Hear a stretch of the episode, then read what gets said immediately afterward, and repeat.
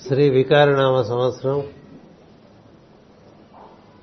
దక్షిణాయనం, హేమంత ఋతువు, మార్గశీర్ష మాసం, శుక్లపక్షం, ఏకాదశి ఘడియలు ఇంకా ఉన్నాయి. ఇంకో పావు గంటకి ద్వాదశ ఘడియలు ప్రవేశిస్తాయి. అశ్విని నక్షత్రం, నిన్న రేవతి, ఈరోజు అశ్విని.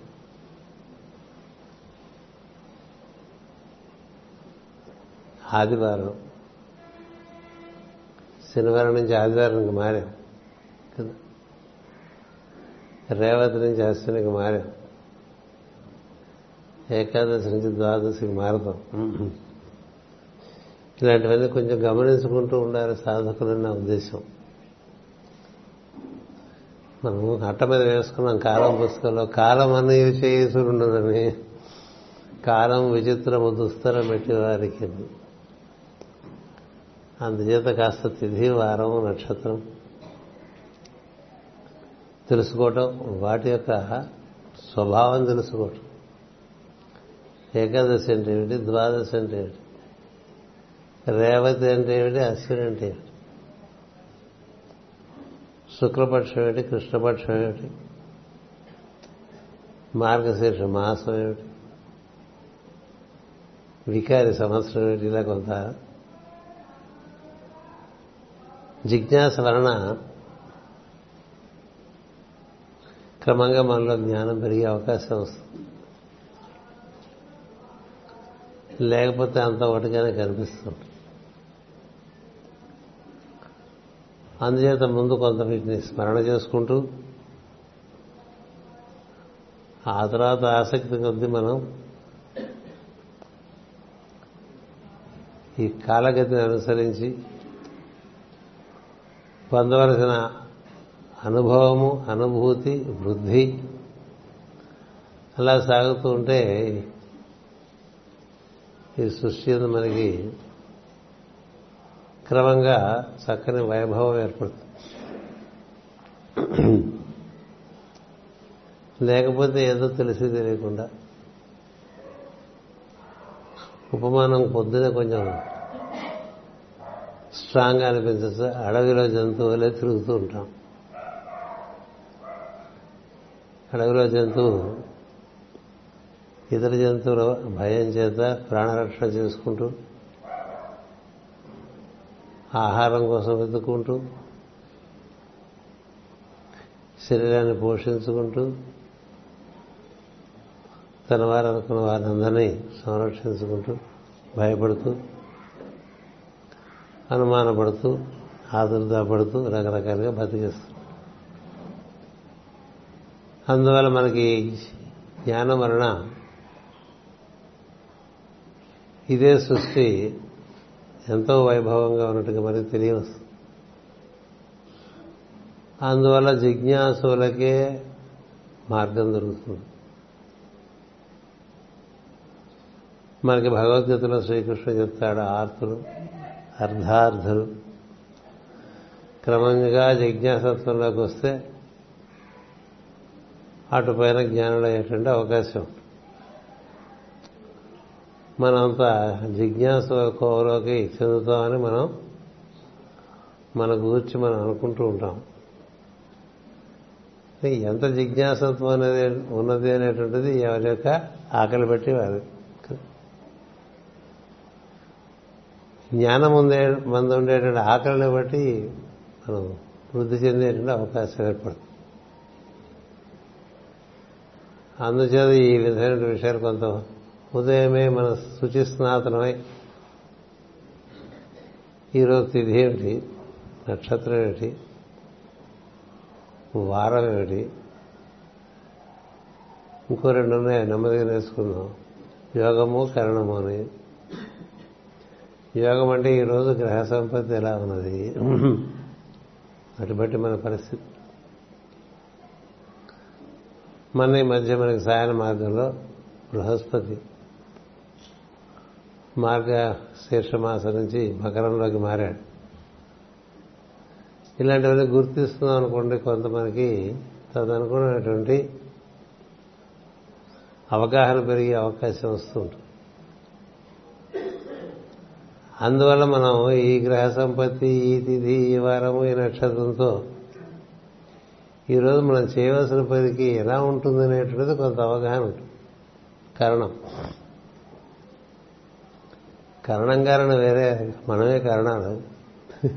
పెద్దవాడు వాడి కర్మకి వాడే కర్మ ఏదో చేస్తూ ఉంటాడు, తెలుసో తెలియకో. దాన్ని బట్టి పడాల్సిన చిక్కులు పడుతూ ఉంటాయి, విడాల్సిన విడుపులు వస్తూ ఉంటాయి, జరుగుతూ. అది అలా ఉండగా మనం శ్రీకాకుళంలో నాగావళి నది తీరంలో, నాగావళి ఉత్తర తీరంలో ఉన్నాం కదా. అటు వెళ్తే వంశధార మరొక నది, రెండు నదుల మధ్య ఉన్నటువంటి ఒక పుణ్య ప్రదేశం శ్రీకాకుళం. దాన్ని మనం ఎలా తయారు చేసుకున్నది వేరే సంగతి కదా. శ్రీకాకుళం అంటే దోమలు అనే దగ్గర నుంచి, శ్రీకాకుళం అంటే మురుగురు కాలువలు అనే పరిస్థితి నుంచి, అవన్నీ ఆ వైతరిని దాటి కొంచెం మనం బయటకు వస్తున్నాం కదా. అలాగే మనకి ఈ శ్రీకాకుళం ఒక దివ్యమైనటువంటి క్షేత్రం. మీరు ఒకటి గుర్తుపెట్టుకోండి, మాస్టర్ గారు లాంటి ఋషి ఒకరు వచ్చి ఇక్కడ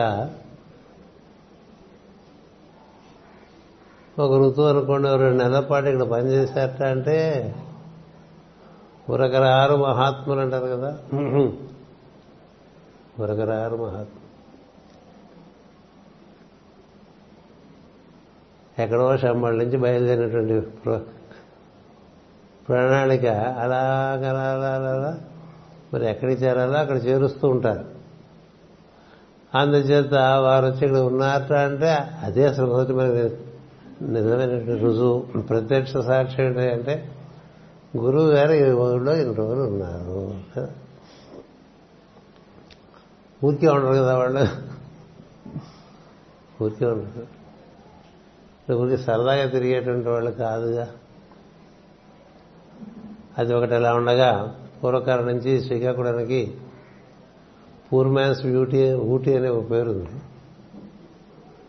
చాలా చల్లగా ఉంటుంది వేసం, కానీ అక్కడ మంచి గాలి ఉంటుంది. గాలి లేకుండా మనం ఏర్పాటు చేసుకోవచ్చు, అది వేరే సంగతి. మన ఇల్లు కట్టుకునే తీరు మన తెలివికి సంబంధించి ఉంటుంది కదా. కొన్ని నెలలకు గాలి రాదు, వెలుతురు రాదు, వాసన ఎప్పుడూ ఉంటుంది కదా. వాసన శాశ్వతంగా ఉంటుంది ఇంట్లో, ఎందుకంటే గాలి రాదు. గాలి వస్తే కానీ వాసన పోదు, వెలుతురు వస్తే కానీ చీకటి పోదు. ఎలా నిర్మాణం చేసుకుంటాం అనేటువంటిది మన తెలివికి సంబంధించింది. కానీ శ్రీకాకుళంలో ఎప్పుడూ వాతావరణం చాలా బాగుంటుంది అనేటువంటిది పూర్వకాలంలో చెప్పుకునేవారు. అందుకని ఏ వేసంకాలం వస్తే ఇక్కడికి వచ్చేసేవాడు. అందుకని ఇది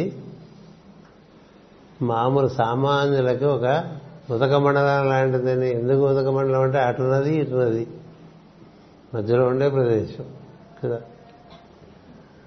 అలాంటి ఒక పుణ్య ప్రదేశంలో మనం పరమ గురువుల ప్రణాళిక సంబంధించినటువంటి ఒక ఉత్సవము. అంటే ఉత్సవం అంటే ప్రజ్ఞకు ఊర్ధ్వగతి కలిగిస్తుంటే అది ఉత్సవం. అలా కాకపోతే తిరునాళ్ళు అయిపోతుంది. తిరునాళ్ళు వేరు, ఉత్సవం వేరు. ప్రజ్ఞ ఊర్ధ్వగతి చెందడానికని ఇలా గురు పూజలు నిర్వర్తించుకుంటూ ఉన్నాం. అందులో నిన్న సాయంత్రం మనకి నుండి వ్యక్తమైనటువంటి ప్రవచనం ఉంది. అది మూడు పూట్లకి సరిపోయే ప్రవచనం. అది కూడా చాలా గంగా జరువలే మంచి వేగంతో చాలా లోతైన విషయాలను కూడా అలా వ్యక్తమైపోయినాయి. దానివల్ల రాత్రి బాగా ప్రజ్ఞకి ఊర్ధగతి ఏర్పడి నిద్ర కూడా పట్టలేదు. అంత వచ్చేసి అంత బాగా జరిగింది కనుక దానికి కారణం మీరే చెప్పే నిన్నే మాట. కొంతమంది బాగా వినేవాళ్ళు ఉంటారు కొన్ని కొన్ని చోట్ల. వాళ్ళు ఉంటే అది ఏమిటో మరి అదే ఎందుకుని ఎలాంటి వాయకులైనా ఎన్నుకుని ఎన్నైనా చెప్పేసుకున్నాను. అందుచేత ఆ విధంగా మనకు జరిగింది. ఈ మార్గశీర్ష మాసం ఎంత చెప్పుకున్నా కొంత మిగిలే ఉంటుంది, అలాగే ఉంటుంది ప్రతి రాశి కూడా. అదో తమాష, ఏ రాశిలో ప్రవేశిస్తే ఆ రాశి వైభవం మనం పరిపూర్ణంగా చెప్పుకోలేము. అందులోకి మనం కరిగిపోవడం తప్ప.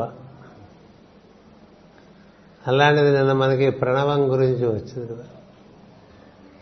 ప్రణవము అంటే ప్ర అంటే ప్రపంచము, నా అంటే లేదు, బా మీకు మీకు నేను ప్రపంచాన్ని లేకుండా చేస్తాను. అంటే ప్రపంచం లేకుండా చేస్తానంటే ప్రపంచం యొక్క పరిమితత్వం, జీవుడికి ఉండవలసినటువంటి అవసరం లేదు. ఇది ప్రపంచం అంటే పంచభూతాలకి చేయబడినటువంటి దాంట్లో మనం ఉన్నాం. మన చుట్టూదే ఉంది, మన శరీరం కూడా దాంతోనే చేయబడి ఉంది. వీటన్నిటికీ మూలంగా మనలో ఉండేటువంటి బిందువు ఉన్నదని, ఆ బిందువు మీద మనం మనసు బాగా మనం మనోప్రజ్ఞను అక్కడికి చేర్చాలని నేను చెప్పుకున్నాం కదా. ఆ బిందువుకు ఆధారమైన నాదం ఒకటి ఉందని చెప్పుకున్నాం. అందుకని ఓంకారము పంచముఖము అని చెప్పు. ఓంకారము మనకన్నీ పంచముఖ ఆంజనేయుడు, పంచముఖ గణపతి, పంచముఖమైనటువంటి శివుడు, ఇంకా మన తోచిన వాళ్ళందరికీ పంచముఖాలు పెట్టేస్తుంటారు కదా. ఏమిటి పంచముఖం అంటే నాదము, బిందువు, అకార ఉకారం అకారము. నాదము, బిందువు, అకార ఉకార మకారములు. అకారం అంటే ఇచ్ఛాశక్తి నుండి లేదు మహాదేవుడు నండి. ఉకారం అంటే విష్ణువు, లేక అమ్మవారు కూడా వైష్ణవి ఆవిడే ఆయనే. మకారము క్రియాశక్తి, లేకపోతే ఈ కనబడేట్లుగా అన్నీ తయారు చేసేటువంటి విధానం. ఇచ్ఛాజ్ఞాన క్రియాశక్తులకు మూలము బిందువు, బిందువుకు మూలము నాదము. ఇది గుర్తుపెట్టుకోండి. అంచేత ఈ మొత్తం సృష్టి అంతా కూడా నాదంలోంచి బిందువు వచ్చి, బిందువులోంచి కళాత్మకంగా సృష్టి వస్తుంది. అందుకనే దీన్ని నాద బిందు కళ అనేటువంటి విద్యగా చెప్తారు. నాద నాద బిందు కళ అంటే ఇంత పుస్తకం రాసుకోవచ్చు, వెయ్యి పేజీల పుస్తకం రాసుకోవచ్చు. అది ఏమిటో తెలియకుండా దాని గురించి వివరించుకుంటూ ఉండేవాళ్ళు కూడా చాలామంది ఉంటారు కదా. సో నాదం ఆధారంగానే బిందువు ఏర్పడుతుంది. బిందువు ఒక రంధ్రం లాంటిది. బిందువు ఒక రంధ్రం లాంటిది, అటుపక్క ఏముందో తెలియదు. ఆ రంధ్రంలోంచి అన్నీ బయటకు వచ్చేస్తాం. మనం చదువుతూ ఉంటాం, పూషన్ ఏకరిషే యమసూర్యస్య పాజాపత్య వ్యూహరశ్మీన్ సమూహ ఎత్తే రూపం కళ్యాణతనం తత్తే పశ్యామిత పశ్యామియో సావసౌ పురుష అని సూర్యుడికి చెప్తూ ఉంటాం. నాయన నీ కిరణాలు కనుక నువ్వు కాస్త తిరోధానం కలిగిస్తే నీ బింబాన్ని చూడగలుగుతామని. సూర్యబింబం దర్శనం కావాలంటే ఇలా ఉదయం పూట సాయంత్రం పూట తప్ప కాస్త ఒక జాము దాటితే తెల్లవారిన తర్వాత ఇంకేం చూడలేరు సూర్యుడిని. కాంతే కళ కదా. ఆ కాంతిలో బింబం కనిపిస్తుందా? అందుకని ఏమన్నారంటే ఈశావాస్య ఉపనిషత్తులో, ముందు నువ్వు కాస్త నీ కిరణాల్ని ఉపసంహరించుకుంటే బింబాన్ని చూస్తామని. అలాగే జీవుడి యొక్క ప్రజ్ఞ ఇలాగా ఈ సప్తధాతువులతోనూ పంచభూతాలతోనూ కూడినటువంటి దానికి అంతగా వ్యాప్తి చెంది ఉన్నప్పుడు కళలో ఉన్నట్టు. కాబట్టి బిందువు గర్వించాలి. దేనికి ధ్యానం? బిందు దర్శనానికే ధ్యానం. బిందువు అందరం పెట్టుకుంటాం కదా ప్రతి వాళ్ళం. ఒక తెలిసిన వాళ్ళందరూ కూడా పాలభాగం మీద ఒక బిందువు ఏర్పాటు చేస్తారు. అదేదో ఆడవాళ్ళకి సంబంధించిదే ఉన్నదే అనుకోవటం అనేటువంటిది ఒక అజ్ఞానం. నీ మొహానికి బిందువు అనేటువంటిది ఒకటి ఉండబట్టే నువ్వు ఉన్నావు. ఎందుకంటే బిందువు లేక నువ్వు లేవు. ఆ బిందువులోంచి నువ్వు బయటకు వచ్చావు. బయటకు వస్తే నీకు ఇచ్ఛా జ్ఞాన క్రియాశక్తులు ఏదో చేసేద్దామని గోల. ఆ గోల చేయడానికి కావాల్సిన జ్ఞానం, ఆ జ్ఞానం పట్టుకుని ఆ ఇచ్చను పూర్తి చేసుకోవడానికి క్రియ. ఇట్లా మనం మూడుతో తిరుగుతూ ఉంటాం. ఊళ్ళో ఆ త్రిభుజం ఎక్కేస్తాం, తిప్పేస్తూ ఉంటుంది. వాటిని నిర్వర్తించడానికి ఓ పంచభూతాత్మకమైనటువంటి శరీరం ప్రపంచం. అది పంచభూతాలతోనే చేశారు. ఈ శరీరం పంచభూతాలతోనే చేశారు. ఈ పంచభూతాలతో చేరినటువంటి దానికి పంచ ప్రాణాలు ఉన్నాయి, పంచ తన్మాత్రలు ఉన్నాయి, పరమ పంచ కర్మేంద్రియాలు ఉన్నాయి, పంచ జ్ఞానే పంచ పంచ పంచ పంచ పంచ చాలా పంచ కదా. మూడు పంచలు ఉన్నాయి మనకి. దాన్ని లుంగీలు చేసేసాను వేరే సంగతి. అంచేత ఈ ఈ పంచీకరణం అని చెప్తూ ఉంటారు. దాని దాన్ని అధిష్ఠించి ఇచ్చా జ్ఞాన క్రియాశక్తులు ఉన్నాయి. వాటిపైన బిందువు నృత్య శాస్త్రం చదువుకుంటే చాలా బాగా వస్తుంది. చిట్ట చివరు నాదబిందు కళాత్మిక అట కదా. నాద బిందు కళాత్మిక ఆమె అటు నాదంతో అనుసంధానం చెంది తాను బిందువుగా ఉండి ఈ కళాత్మకమైన సృష్టి నిర్మాణం చేస్తూ ఉంటుంది. మనం అందులో ఉన్నాం. ఏది ఆ కళలు, ఆ కళే మాయ. ఎందుకు మాయ అన్నారు? సూర్యబింబం బాగా ఆకాశంలోకి పడితే సూర్యుడే కనిపించకుండా కాంతి వచ్చేస్తుంది కదా. ఈ ఈ కాంతికి ఆ సూర్యుడు అనేటువంటి ఒక మూలం ఉన్నది. మనకు కనిపించదు, ఇంకా కనిపించదు. మన యాక్టివిటీ వల్ల మనకి మనం కనిపించడం మానేస్తాం ఇంక అంతకన్నా కదా. ఒక్కొక్కళ్ళకి బోర్డు వ్యవహారాలు కదా. సంస్కృతంలో దాని వ్యాపారం ఉంటారు. వ్యాపారం అంటే బిజినెస్ అని కాదు, యాక్టివిటీ అని అంటారు. లేచిన దగ్గర నుంచి ఏదో ఒక వ్యాపారంలో పడి ఉన్నటువంటి జీవుడికి తనెవరో తను మర్చిపోతాడు. తాను ఎక్కడి నుంచి వచ్చాడో మర్చిపోతాడు. అందుకని ఇప్పుడు ఇందాక చెప్పాను చూసారా, ఈ సూర్యకిరణాలు తిరోధానం చెందితే బింబం కనబడ్డట్టు మన పంచేంద్రియములు, పంచ కర్మేంద్రియములు, మన ఇచ్చా జ్ఞాన క్రియలు ఇవన్నీ కాస్త ఉపశమనం చెందితే ఈ ఎనిమిదికి మూలమైనటువంటి తొమ్మిదో వాడిగా మనకి మనం ఒక బిందు స్వరూపంగా గోచరించే అవకాశం ఉంటుంది. ఆ బిందు చక్రం. అందుకని దాని లింగం అన్నారు. లింగం అంటే అలా వస్తే ఇప్పుడు ఏమంటున్నాడు, ముందు మీరు కనుక మనం కనుక అగ్నేనయ శుభధారాయ అని చదువుతూ ఉంటాం ఇప్పుడు కదా. ముందు మమ్మల్ని ఈ ఈ కళాత్మకమైన సృష్టిలో సరైన దారిలో నడిపించిన ఆయన సుపథమనందు మేము వర్తించేట్టుగా చూడు. ఎందుకంటే ఎక్కడ ఇరుక్కుపోతావు తెలియదు. ఏ అడవిలో ఏ మృగం రాత పడతామో తెలియదు కదా. అంచేత అగ్నేనయ శుభధారాయే అన్నారంటే మంచి దారిలో నడిపించు. ఎందుకంటే అగ్నికే తెలుస్తుంది ఈ దారులన్నీ కూడా.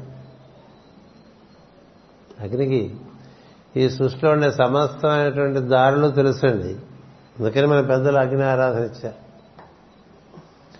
దీపాన్ని వెలిగించుకుని చక్కగా నన్ను సవ్యంగా నడిపించమని చెప్తే చాలు. అంటే మనకి మనం నశించేటువంటి మార్గాల్లో మనం నడవకుండా మనం సవ్యమైన మార్గంలో నడవటమనే ధర్మం ఉంటారు. ధర్మం గురించి చాలా చెప్పుకోవచ్చు, క్లుప్తంగా చెప్తున్నా. అలా ధర్మంగా మనం జీవిస్తూ ఉన్నప్పుడు, ఒక నియతితో ఒక నియమంతో మనం జీవిస్తూ ఉన్నప్పుడు మనకేమనిపిస్తుందంటే నేనెవరూ తెలుసుకుందా అనిపిస్తుంది. పూయామాయ్ అనే ప్రశ్న, వేరే అమ్మాయి వాటామైటుడు అంటూ ఉంటాం. నేను ఎవరిని, నేను ఎక్కడున్నాను, ఎక్కడున్నావు అంటే ఉండాల్సిన చోట కాక ఇంకో చోటు ఉన్నావు. అందుకే నా స్వస్థానం అనేది నేను చెప్పా మన స్వస్థానం భూమధ్యం, దానికి పాల భాగం అనుకోండి. మనం ఎక్కడ ఉన్నామంటే ఏ బోర్డులోనో అవి వెతుక్కుంటూ ప్రపంచంలో ఉంటుంది. మరి ప్రయాణం ఉంది, మార్గంలో నడవాలంటే ధర్మ నియతి ఒకటి ఉంటే క్రమంగా మార్గంలో నడవాలి. నడిస్తే మనం కన్నులు మూసుకుంటే బిందు దర్శనం. మీరందరూ వినే ఉంటారు, బిందు మాధవుడు అనే పేరు ఒకటి ఉంది. బిందు మాధవ బిందు మాధవ పేరు ఎక్కడి నుంచి వచ్చింది? బిందువు నుంచే మాధవుడు వచ్చాడు. బిందువుకి అవతల ఉన్నటువంటి వాడు నాదమే. ఆయన నాదమే బిందువుగా వచ్చి బిందువుగా మాధవుడుగా వచ్చాడు. అందుకనే త్రైలింగ స్వామికి కాశీలో గంగలో స్నానం చేస్తూ ఉంటే నదిలో ఆయన ఒకరోజు ధ్యానంలో కూర్చుంటే ఈ బిందు మాధవ దర్శనం జరిగితే ఆ రోజు నదికి వెళ్తే నదిలో బిందు మాధవుడు విగ్రహం దొరుకుతుంది. చాలా పెద్ద విగ్రహం, మంచి గ్రానైట్ రాయర్తో తయారు చేయబడిన విగ్రహం. ఆయన మహాసిద్ధుడు, ఈ ప్రాంతం వాడే, కుమిలి ప్రాంతం వాడు త్రైలింగ స్వామి. మనకేం పట్టవు కదా, మన వారి గురించి అసలు పట్టదు మనకి. కుమిలి గ్రామం, అక్కడి నుంచి వెళ్ళారు ఆయన. అక్కడ వాళ్ళందరూ ఈయన తెలుగు దేశం నుంచి వచ్చాడని దీన్ని త్రిలింగ దేశం అంటారు. ఈ త్రిలింగ స్వామి త్రిలింగ స్వామి తెలుగు స్వామి తెలుగు స్వామి అని అనమాట అర్థం. ఆయన అలా సంకలో పెట్టుకొచ్చేసాడండి ఇది ఇంత విగ్రహాన్ని, అంతటి వాడు ఆయన.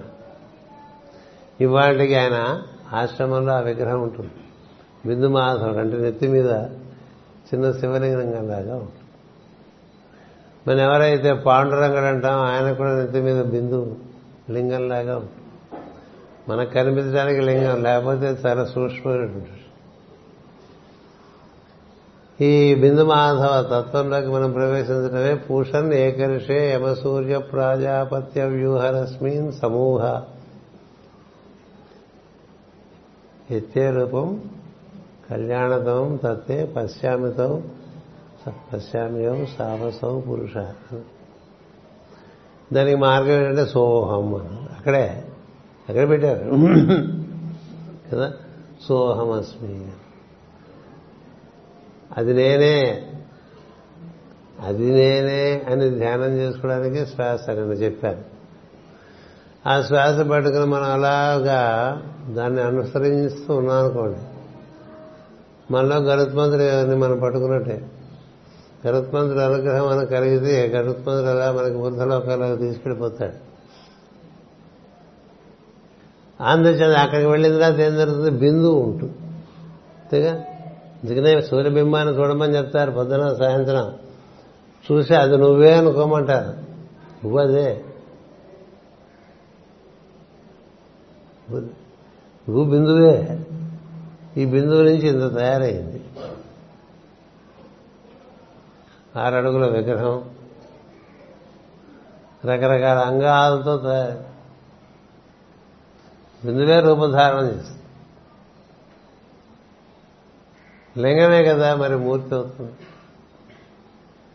ముందంతా గుడ్డేగా నేను చెప్పే కదా. గుడ్డు మరి గుడు గుడ్డే. తస్మాత్ విరాడ జాయత విరాజో అధిపురుష సజాతో అచ్చరి. ఎక్కడి పురుష సూక్తంలో లేదేం లేదు, అన్నీ ఉన్నాయి పురుష సూక్తంలో. అర్థం చేసుకోవాలి తప్ప మనం బాగా ఎప్పుడు చూడటం వల్ల అది మానేస్తూ ఉంటాం. చదివినా అర్థం చేసుకో, ఇలాంటి బాధలు ఉన్నాయి మనం. సరే, బిందు చేరావు, ఏం చేస్తావు? అప్పుడు అంటాం అని హిరణ్మయేన పాత్రేణ సత్యస్య అపిహితం. దాని ఆ మూత తీసేస్తే ఆ బిందు అవతలికి వెళ్ళామనుకోండి, బిందు అవతలికి వెళ్తే మీకు మీరు ఏమవుతుందంటే నాదంలోకి వెళ్ళిపోతారు. నాదం అది అనంతమైన నాదం, అనాది నాదం, అనాది జీవన నాదం అంటూ ఉంటారు. అనాది జీవన గానం అంటూ ఉంటారు. ఈ నాదము బిందువుకి మూలం. ఆ నాదం ఆధారంగా బిందువు, బిందువు ఆధారంగా త్రిగుణాత్మక, అంటే బిందువే ప్రకృతి, నాదం శివుడు, శివుడనండి తత్వమనండి. అక్కడి నుంచి మనకి అకార ఉకార మకారములుగా ఇచ్ఛా జ్ఞాన క్రియాశక్తులు దిగి, లేదా మహే మహాదేవుడు మహావిష్ణువు బ్రహ్మదేవుడు బ్రహ్మదేవుడు ఈ ముగ్గురు, ఆ ఇద్దరు, ఈ ఐదుగురినే మనం రుద్రాభిషేకం చేశాడు. కుసుడు ఓం ఊర్ధముఖాయ నమః అంటారు కదా. పూర్వముఖము, దక్షిణముఖము, పశ్చిమముఖము, ఉత్తరముఖము, ఊర్ధముఖము. చేయటం అయితే అన్నీ చేసేస్తామండి, ఏమీ తెలియదు. మాస్టర్ గారి భాషలో చెప్పాలంటే మనం చాలా వండర్ఫుల్ ఫెలోస్ అంటుంటారు. Very wonderful fellows, they don't know what they are doing but they keep doing కదా. గొప్ప విషయం కదా. మనం అంటారు కార్తీక మాసం అంటే దడ దడ దడ దడ ఆడించేస్తుంది భారతదేశంతో కూడా రుద్రాభిషేకాలు కదా చేశారు కదా. ఏం చేశాం తెలియ చేస్తే ఏముంది, రొటీన్ అయిపోతుంది. దానికే ప్రాచీన బర్హి కథ చెప్పారు భాగవతం. ఆయన మహా ధ్రువుడి వంశంలోంచి వచ్చినటువంటి వాడు, పృథు చక్రవర్తి మునుమనవాడు అవుతాడో ఇంకేమన్నా అవుతాడో, పదో తరంలో వస్తాడేదో ప్రాచీన బర్హి, తొమ్మిదో తరంలోనూ లెక్కేసుకుంటూ వస్తే చెప్పుకుంటున్నానండి తెలుసు. ఆయనకి ఇలా రొటీన్ చేస్తూనే ఎప్పుడు యజ్ఞాలేనండి, మొత్తం భూమంతా యజ్ఞాలే. మనం చేయం వాటి మాటికి శివ పూజలు చేస్తాం, విష్ణు పూజలు చేస్తాం, అమ్మవారి పూజలు చేస్తాం. ఎందుకైనా మంచిదని ఆయన పూజ ఒకటి, గణపతి పూజ చేస్తూ ఉంటాం. ఎందుకు చేస్తామో తెలియకుండా బోళ్ళు చేస్తూ ఉంటాం. ఎందుకు చేస్తున్నామో తెలియకుండా ఎంత చేస్తే ఉపయోగం తెలియదు. ఏం చేస్తున్నా, ఎందుకు చేస్తున్నా అంచేత ఇలా మనకి ఈ క్రియలో పడిపోయిన వాళ్ళకి జ్ఞానం కరువైపోతూ ఉందనుకోండి.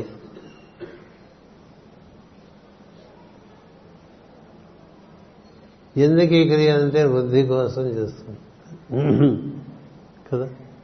వృద్ధి,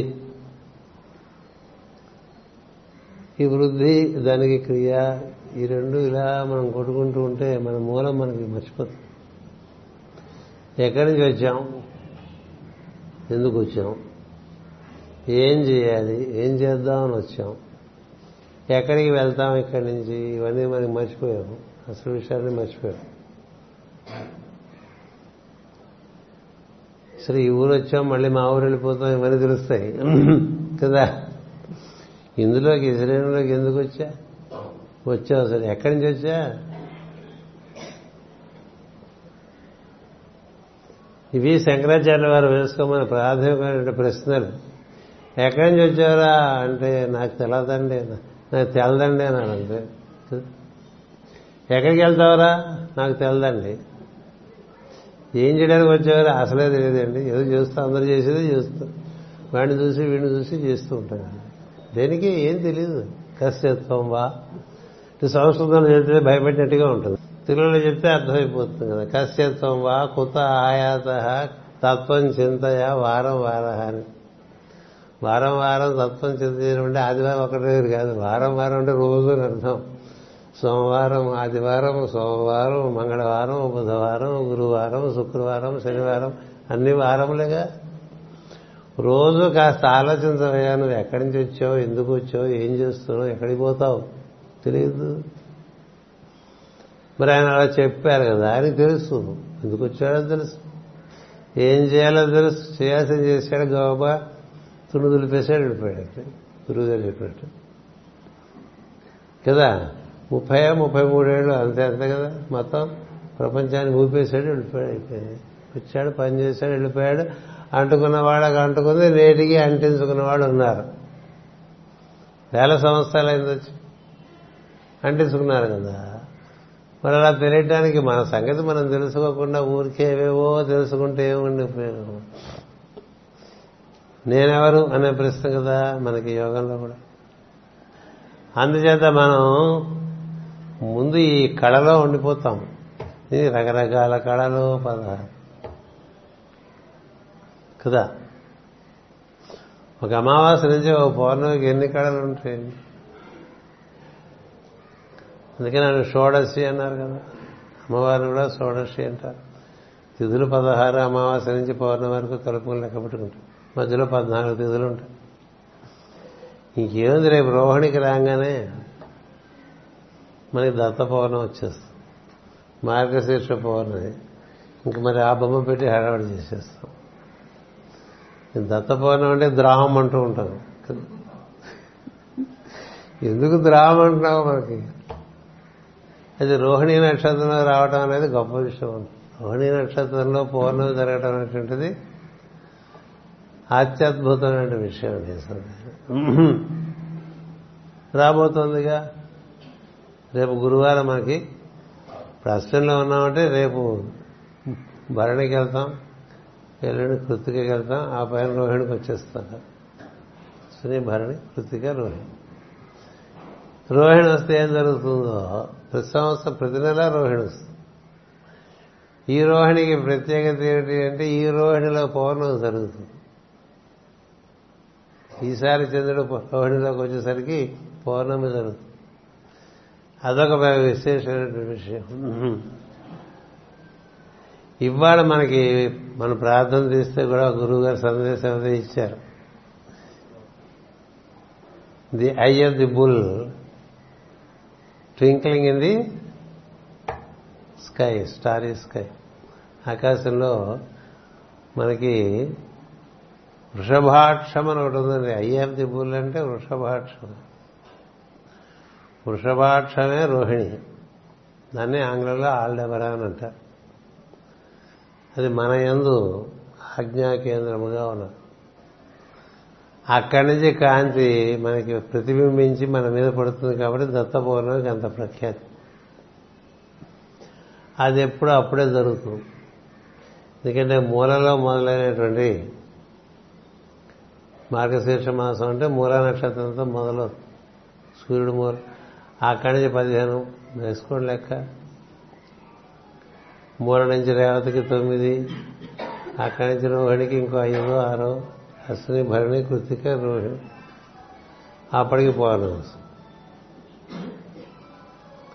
అందుకని ఏం జరుగుతుంది, మనకి మన రోహిణికి మన దగ్గర అవుతున్న కొద్దీ మనకి మనలో ఉండేటువంటి బిందు ఉన్నదే ఆ బిందు దగ్గరికి చేరిపోయేటువంటి అవకాశం.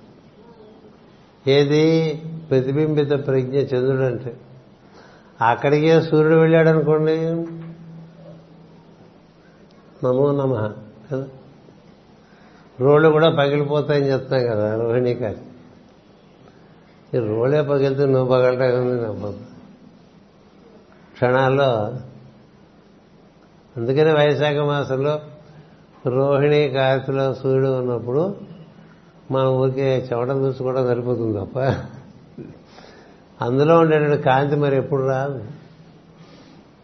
సూర్యుడి కాంతి ప్రతి నెల రోహిణిలోకి చంద్రుడు వెళ్ళినప్పుడు చంద్రకాంతి. మరి ఇలా మనకి మనకి ఇచ్చినటువంటి ఈ సూర్యచంద్రాత్మకమైనటువంటి ఈ గమనం ఏదైతే ఉందో ఆ గమనం వల్లే ఈ సృష్టి అంతా ఈ కళ కదా. ఈ కళ అంతా ఎక్కడి నుంచి వస్తుందండి? సూర్యచంద్రుడు యొక్క గమనం బట్టే కదా. అలా సూర్యుడు చుట్టూ చంద్రుడు నెలకు ఒకసారి తిరిగి వస్తే ప పదిహేను సార్లు శుక్లపక్షం పదిహేను రోజులు పదిహేను రోజులు తిథులు అనుకున్నాడు. రోజులు కాదు, రోజులు వేరు తిథులు వేరు. తిథి రోజులాగా ఇరవై నాలుగు గంటలు ఉండదు. కొన్ని తిథులు తొందరగా అయిపోతాయి, కొన్ని తిథులు కొంచెం బాగా దీర్ఘంగా ఉంటూ ఉంటాయి. అందుకని మనకి తిథులు బట్టి వారాలు నిర్ణయం చేశారు. ప్రతిపత్తి నుంచి సప్తమి వరకు ఒక వారం, అష్టమి జంక్షన్, మళ్ళీ అక్కడి నుంచి ఏడు రోజులు పౌర్ణమి, మళ్ళీ అక్కడి నుంచి ఏడు రోజులు అమావాస్య, అష్టమి, మళ్ళీ కృష్ణాష్టమి నుంచి ఏడు రోజులు అమావాస్య. అందుకని నెల ఇరవై ఎనిమిది రోజులు ఇరవై తొమ్మిది రోజులు అలా జరుగుతూ ఉంటుంది. కానీ సూర్యమానం ప్రకారం ముప్పై రోజులకు ఒక నెల చొప్పున వేసుకొస్తూ ఉంటుంది. రెండుకి తేడా ఉంటుంది. ప్రజ్ఞాపరంగా మనకు విషయాలు తెలియటానికి మన చంద్రుని కూడా ఆయన గమనాన్ని కూడా గుర్తించాలి. ఇలా సూర్యచంద్రుడు ఇద్దరు గమనం నిర్వర్తిస్తూ ఉంటే రకరకమైనటువంటి కళలు భూమి మీద దిగుతూ ఉంటాయి, మనలోకి దిగుతూ ఉంటాయి. అంతేకాదు వీళ్ళిద్దరికీ తోడుగా ఇంకో ఐదుగురు పనిచేస్తూ ఉంటారు కదా, ఏడు గ్రహాలు కదా. అవి కాక రెండు కొంచెం మన తమాషాగా క్లిక్ చేసేవి మరో రెండు ఉన్నాయి. వాళ్ళిద్దరూ ఛాయాగ్రహాలు అంటూ ఉంటాం. సో వీళ్ళందరితో ఈ నాటకం నడుస్తూ ఉంటుందండి, ప్రతి నెల నడుస్తూ ఉంటుంది, ప్రతి సంవత్సరం నడుస్తూ ఉంటుంది. ఈ నాటకంలో నువ్వు అలాగా కింద మీద కింద మీద అయిపోకుండా దాంట్లో ఉండేటువంటి వెలుగు నీడల యొక్క నాట్యం ఎలా ఉందో తెలిస్తే అది నీకు చాలా కళాత్మకంగా ఉంటుంది.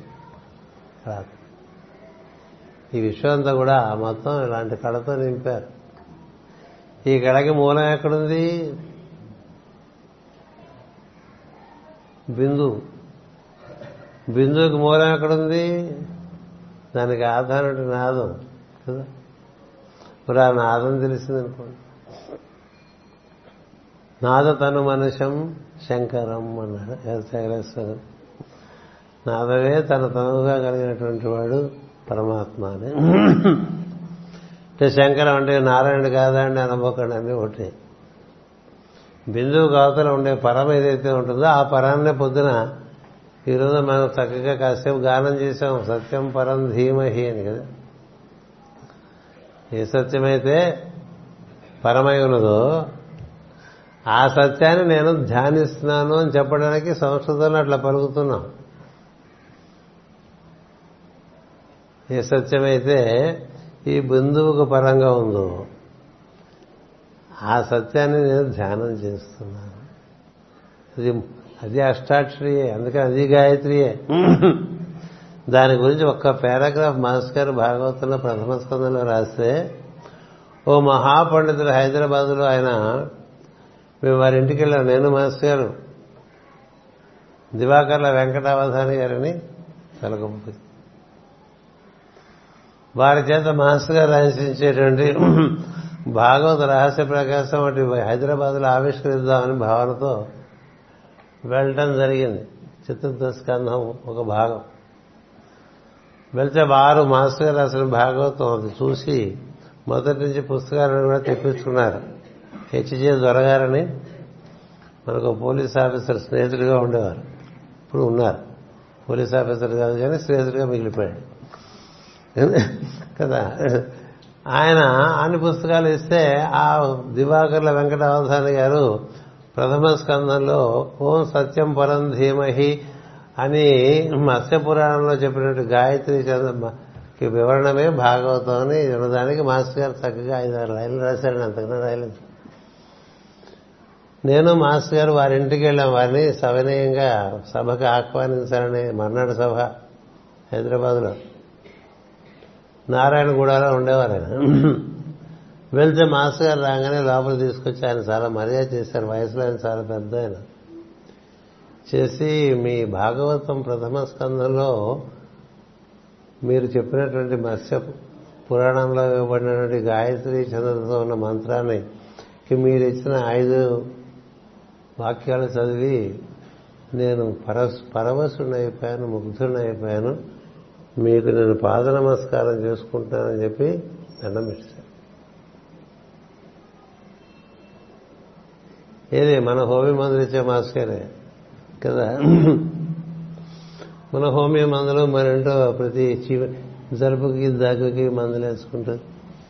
మన ఆడిగా ప్రతి చిల్లర విషయాలకి సమాధానాలు చెప్పుకుంటూ మన మధ్య తిరిగిన ఆయన ఒక అన్నారు కదా, ఆయన అంతటి వారండి.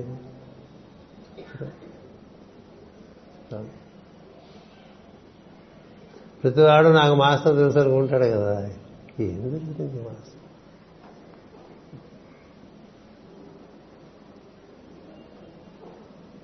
అది ఇవాళ మనకి ప్రస్తుతం అయినటువంటి విషయం. అది వచ్చింది ఇవాళ శ్రీకాకుళంలో ఇంతటి విషయం వస్తుందో నేను ఊహించిన దారిలో వస్తే వస్తుందా బోల్డ్ కబులు చెప్పుకున్నాం మేము. ఎందుకు ఇలా దిగిపోతుంది కదా. అందుచేత అలాంటి నాదం దాన్ని మనం ఆరాధన చేయడానికి ఇప్పుడు గాయత్రి మంత్రం అంతా అనుకోండి మామూలుగా మనం ఎప్పుడు చేసేది ఈ భావన రాదే నీకు వస్తుందా వస్తుందా ఇదెక్కడ ఏ బింబానికి మూలమైనటువంటి తత్వం ఉన్నదో ఆ తత్వాన్ని నాకు చూపించవయ్యా అని అడుగుతోంది అని హిరణ్మయేన పాత్రేణ సత్యస్య అపిహితం ముఖం తత్వం పూషణ్ అపావృణం. అది నువ్వు తీసేస్తే ఆ మూత అటు పక్క ఉండే చూస్తానయ్యా, ఎందుకంటే నేను సత్యాన్ని ఆశ్రయించినటువంటి వాడిని, సత్యం కోరుకుంటున్నటువంటి వాడిని, ధర్మాన్ని ఆచరిస్తున్నటువంటి వాడిని అని చెప్పి కదా ఆ శ్లోకం. ఈ మూడు శ్లోకాలు మనం అగ్ని ఆరాధన ఏదో చేస్తూ ఉంటాం కదా. ఎంతటి విషయం అంటే పరము, పరము నుంచి బిందువు, ఆ పరమే నాదంగా ఉంటుంది. ఆ నాదం అనాదిగా ఉంటుంది. అది మనలో ఉన్నంతసేపే ఈ శరీరం నిలబడి ఉంటుంది.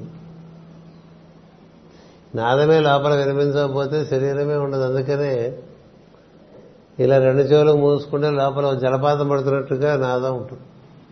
అది వినబట్టలేదనుకోండి ఇంకా ఆరు నెలల్లో వాడు పోతాడని చెప్తారు పెద్దవాళ్ళు. అంటే అంతకంతగా అంతకంతగా ఇది తిరోధానం చెందుతున్నట్టు లెక్క. అలాంటి నాదము ఒక బిందువు ద్వారా వ్యక్తమయ్యి ఇట్లా మనకి షోడశాత్మకంగా సృష్టి అద్భుతంగా తయారైతే ఇందులో ఏవో చిల్లర వస్తువులన్నీ ఏరుకుంటూ మనం బతికిస్తూ ఉంటాం. ఈ జ్ఞానపరంగా కూడా చాలా చిల్లర వస్తువులు తీసుకుని ప్రపంచం మీద చాలా విసిరేస్తూ ఉంటారు కదా. బోర్డు మంది బోర్డు విషయాలు అలా విసురుతూ ఉంటారు కదా. ఎవడి ఎవడి విన్యాసాలు వాడివి కదా. దానికి అంతు లేదు. ఒక్కొక్కళ్ళని ఒక్కొక్క భ్రమలో పెట్టచ్చు, ఒక భ్రాంతిలో పెట్టచ్చు. ఇచ్చేస్తే అది వస్తుంది, అది చేస్తే ఇది వస్తుంది, ఇలా పెడితే ఒకటి అలా పెడితే ఒకటి ఏవో రకరకాలుగా చెప్పుకుంటూ బతికేచ్చు. అదంతా జీవుడు తన యొక్క స్వస్థానం చేరుకునే విధానం ఇవనివి. ఎన్నో విషయాలు మంచి ఉండొచ్చు, దానివల్ల నీకే శ్రీకాకుళంలో కూడా బోళ్ళు ఉంటాయి. ఈ పనికొచ్చే విషయం వెంటనే పడిపోవాలి. అందుచేత దానికి దారి మనకి చూపించేటువంటి ఉపనిషత్తులు, దానికి దారి మనకి చూపించేటువంటి చూపించేటువంటి వారు పరమ గురువులు. నాదమునెరిగి, బిందువునెరిగి, సృష్టి యొక్క కళనెరిగి, సృష్టి యొక్క మార్గములు తెలిసి ఈ మార్గంలో రకరకాలుగా ఇరుక్కుపోయిన వాళ్ళందరినీ బయట తీసుకురావడం అనేటువంటిది ఎంత పెద్ద యజ్ఞం అండి. ఏమీ తెలియకుండా పదుల సంవత్సరాలు అదే పనులు చేసుకుని లేకపోతే వాటిలోనూ వీటిలోనూ వేసి తిప్పేస్తూ ఉంటావు. ఏముంది, నీకు వచ్చిన వాటిలో మనుషులు తిప్పేయడం సులభం, ఎందుకంటే నీకైనా తెలియని వాళ్ళు ఉంటారు కదా. అందులో పెట్టి అలా తిప్పేస్తుంటాడు, అంతే. వాడిని అలాగే వాడుకుంటూ ఉంటాడు సంవత్సరం జన్మందరం. అలా ఊరుకోదండి ప్రకృతి, వీడిని తిప్పేస్తుంది. ఎవడైతే తిప్పేవాడు వాడు ఉన్నాడు, వాడి దగ్గరికి చేరాలి మనం. మనం ఊరికే ప్రతి వాడిని తిప్పేస్తున్నాం అనుకోండి, అది తిరిగి మన చెవిలో తిప్పేస్తూ సరిపోతుంది. సో అది అలా ఉండగా ఈ విధమైనటువంటి తత్వం జ్ఞానినః తత్వదర్శినః అన్నారు కదా. తత్వం తెలిసిందంటే నాదం యొక్క తీరుతెన్నులు తెలిసినాయి. నాస్ గారు ఓంకారం చేస్తుంటే చాలామంది మీకు ఓంకారం చాలా బాగుంటుంది వింటానికంటే, అవును నేను వింటూ ఉంటానని చెప్పాడు ఆయన. అంటే మనం అంటే వాడు విన్నాడని కాదు, మనలో ఉన్నది ఉన్నదేగా. అది నువ్వు అంటే వచ్చేది కాదు, అనకపోయినా ఉన్నది లోపల. అది తమాషా. ఇప్పుడు ఓం అని బయటకు అనక్కల్లా, ఓం అని లోపల జరుగుతున్నది విను. అదే ఏదో చెప్పా, వినాలంటే చాలా నిశ్శబ్దం కావాలి. మనసు నిండా చప్పుడు ఉందనుకోండి, ఏం వింటారు నా మొహం, ఏం వెళ్ళలేవు కదా. అంతా చప్పుడు చప్పుడు చప్పుడు చప్పుడుగా ఈ కార్యక్రమాలు కూడా చప్పుడు ఎక్కువ కదా. ఏదో ఒకటి వచ్చిందంటే కొంచెం ఊళ్ళోకి బయట పెట్టేస్తాం. ఊరికి నీకోసం చేసే కార్యక్రమాన్ని ఊళ్ళోకి బయట, ఎందుకంటే వాళ్ళందరినీ డిస్టర్బ్ చేయడం తప్ప. నువ్వు పెడితే వాడు ఇంకోటి పెడతాడు, ఒకే తెల్లవారుధామన రుద్రాభిషేకం ఋతుసూక్తం అనిపిస్తుంటుంది, విష్ణు సహస్రం అనిపిస్తుంది, ఇంకొకటి అలా అని వాడరుస్తూ ఉంటాడు. ఏంటిదంతా? ఇది ప్రాచారము, అంత సంచారం కాదు, ప్రాచారము. ఈ ప్రా అనేది ఇప్పుడు మీకు బాగా అర్థమైపోయి ఉంటుంది కదా.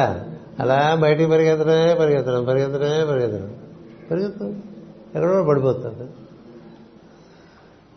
అందుచేత ఈ జరుగుతున్నటువంటి నాదంతో నువ్వు అనుసంధానం చేయడానికి ప్రయత్నం చేయాలి. జరుగుతున్నటువంటి నాదంతో నువ్వు అనుసంధానం చెందే ప్రయత్నం చేయాలి. అది లోపలికి వెళ్తే కానీ దాన్ని అది వినేటువంటి అవకాశం ఉండదు. మనసు చప్పుళ్ళు బుద్ధి చప్పుళ్ళు దాటి జీవుడికి తనదైన చప్పుడు ఉంటుంది, అది సోహం. అది పట్టుకుంటే వాడు నెమ్మదిగా ఓం కృష్ణ ప్రపంచాన్ని దాటించేది లేక నీ స్వభావాన్ని దాటించేది ఓంకారం ఒక్కటే.